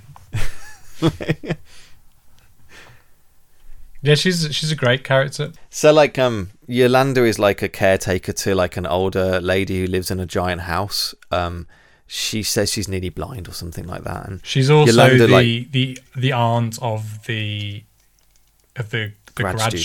student. yeah, who, Yeah, yeah, who yeah. basically wants her house, basically. it's so good. So like Yolanda brings her there. Yolanda has to go for whatever reason. So um, Mona puts on her apron and kind of pretends to be her because the aunt won't notice. And um, they like the aunt notices it's not her, but not immediately. It takes her quite a while to realize it's not her. And um, she just goes, "Who are you? You gave me a little bit of a fright there," and doesn't react like angrily or scared or anything. She's just like, "You gave me a little bit of fright. You're not Landa. Who are you?" And so she just offers her the brandy, and they just sit down and start like chatting and talking. And like this scene is so fucking good that it's like these two people, incredibly different generations, who are both basically alienated outcasts in their own way. Mhm. Like um, like unlike Mona, this she has like this huge house and, and money and stuff. But she's probably just as she lives- lonely. but she's just as lonely, yeah. Like she rings her bell and fucking Yolanda comes, but like she doesn't do it out of any idea of friendship or anything. She does it, and her family only come and to kind of just like keep up airs. Really, uh, they're just waiting for her to die, like you said, and Mona and her just connect and they start joking about stuff. And what is it? The old late like M- um, Mona says to her that like your nephews are all bad or something. She's just waiting for you to die to get your stuff, and she bursts out laughing and and she reveals knows- that she she knows that like and she does an impression of him coming with the flowers like like Aunt Lydie like uh, you look so good or something and Yeah, yeah, yeah. and and she just like, does a You're looking very well today, just- or something. you're looking very well, yeah, yeah. And they just burst out laughing, and the laughing feels so real to me. Like they, it, they, it goes to that point when it feels like they, you know, they meant to laugh in the script, and then it kind of switched, you know, and then just these these two people sharing some brandy who n- would never meet in any kind of real way. You know, their lives are completely different, but they shared a connection uh, because you know they're both incredibly lonely people who have been reje- rejected from society in their own way. Just, just that scene just got to me yeah, so it's, much. it's very well done. Yeah, totally. And we um, I mean, we've kind of gone through the last bits now. Like, yeah, she um, she gets in with some people who want to pimp her out. She gets more into drugs and stuff like that. She ends up having to like leave her stuff after a fire, so she ends up wandering the streets with just a blanket. She gets coated in wine because of a weird celebration, and she ends up in a very, very, very cold night, just stumbling. And she kind of just like she starts coughing a little bit, and she's drenched, and it starts to rain, and she's got nowhere to go, and she just kind of stumbles and kind of just gives up. Yeah, she just Like- feels like she gives up, and that's- that's it. Now. Yeah. I can't be bothered. She just hits this ditch, and she just feel like the life drains out of her. Basically, the the fight is gone, or something, and that's the end of the film. And it was a gut punch for me, to be honest. Yeah, I mean, I thought it was fantastic. To be honest, I'm really glad you uh, put it on the, the list because I'd, I've, you know, I would have never have heard of this film or probably never Sure. watched it, and I'm just just glad to have watched it. I thought it was fantastic. I mean, Yeah, me too. the only thing, like, I think they work with the film, but I, like I said, I'm I'm not a massive fan of people talking to the camera, and but That's fair. But but it's it, it worked though for the film, but it's still it's like it's like in old, in punk rock songs when they put like uh film clips in or they have like a Yeah, spoken word yeah. bit in it. It- Like it just kind Yeah. of takes me out of the song a little bit. It kind of that's what this does for me in film. So but but of all the ones that have done it, this is this it's done it to the the That's- best effects, I think. I like. I, I really like that. It's like I hate it when rock bands there was era putting film clips in, but then there's like a couple of um, Jawbox songs or Yeah, Jawbreaker the- there's, a, songs. there's, there's always it works. the Like- exception. you know, you can never you cannot just do a blanket statement and say it's all bad. But like, but this is one of the good ones that does it. This still of the- not. yeah. It's still not how I would have done it. But you know, Yeah. I'm not Agnes Anya Savada. Uh, she, she can do what the fuck she wants. She can, and she did. And she did. That's that's the that's the end, that's the statement of her career. She Yeah. did what the fuck she wanted to do, and she's better for it as well. Totally. But that was great. Yeah, I'm. I mean, I'm. I was five stars. I debated four and a half, but I was. I was just like, fuck it. I was five stars. I love I'm this film. four and a half, five. I think. Yeah, it's very good. Very, very good. Oh, that was okay. I don't know why I just said okay. Okay. Anyway, so what are we talking about? Well, it won't be next week. I think, like we said earlier, if we said it on this recording, I can't remember. But uh, we're going to go to fortnightly. So, what are we going to talk about next time? So um, so yeah, uh, we're we're gonna have some levity, I think, compared to like this film. But uh, we're gonna do. Is it Zuckers Abraham Zuckers? One of their one of their last films they did as a trio, and uh, Ruthless People with uh, uh, Danny DeVito and Bette Midler, I think it is. So Awesome. that should be quite fun. I'm looking forward to that.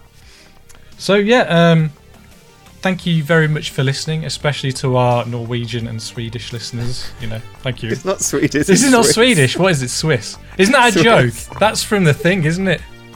Oh no! Is it? Damn Swedes, they're Norwegian, Mac. That's, that's- anyway. Um, thank you very much for listening, and please don't forget to rate, review, and subscribe on you know whatever platform you listen to us on. Uh, you can reach out to us on Twitter. We are at Adjust Your Track. That's with a YR, not a your. And yeah, don't forget if the pitch is bad, always adjust your tracking.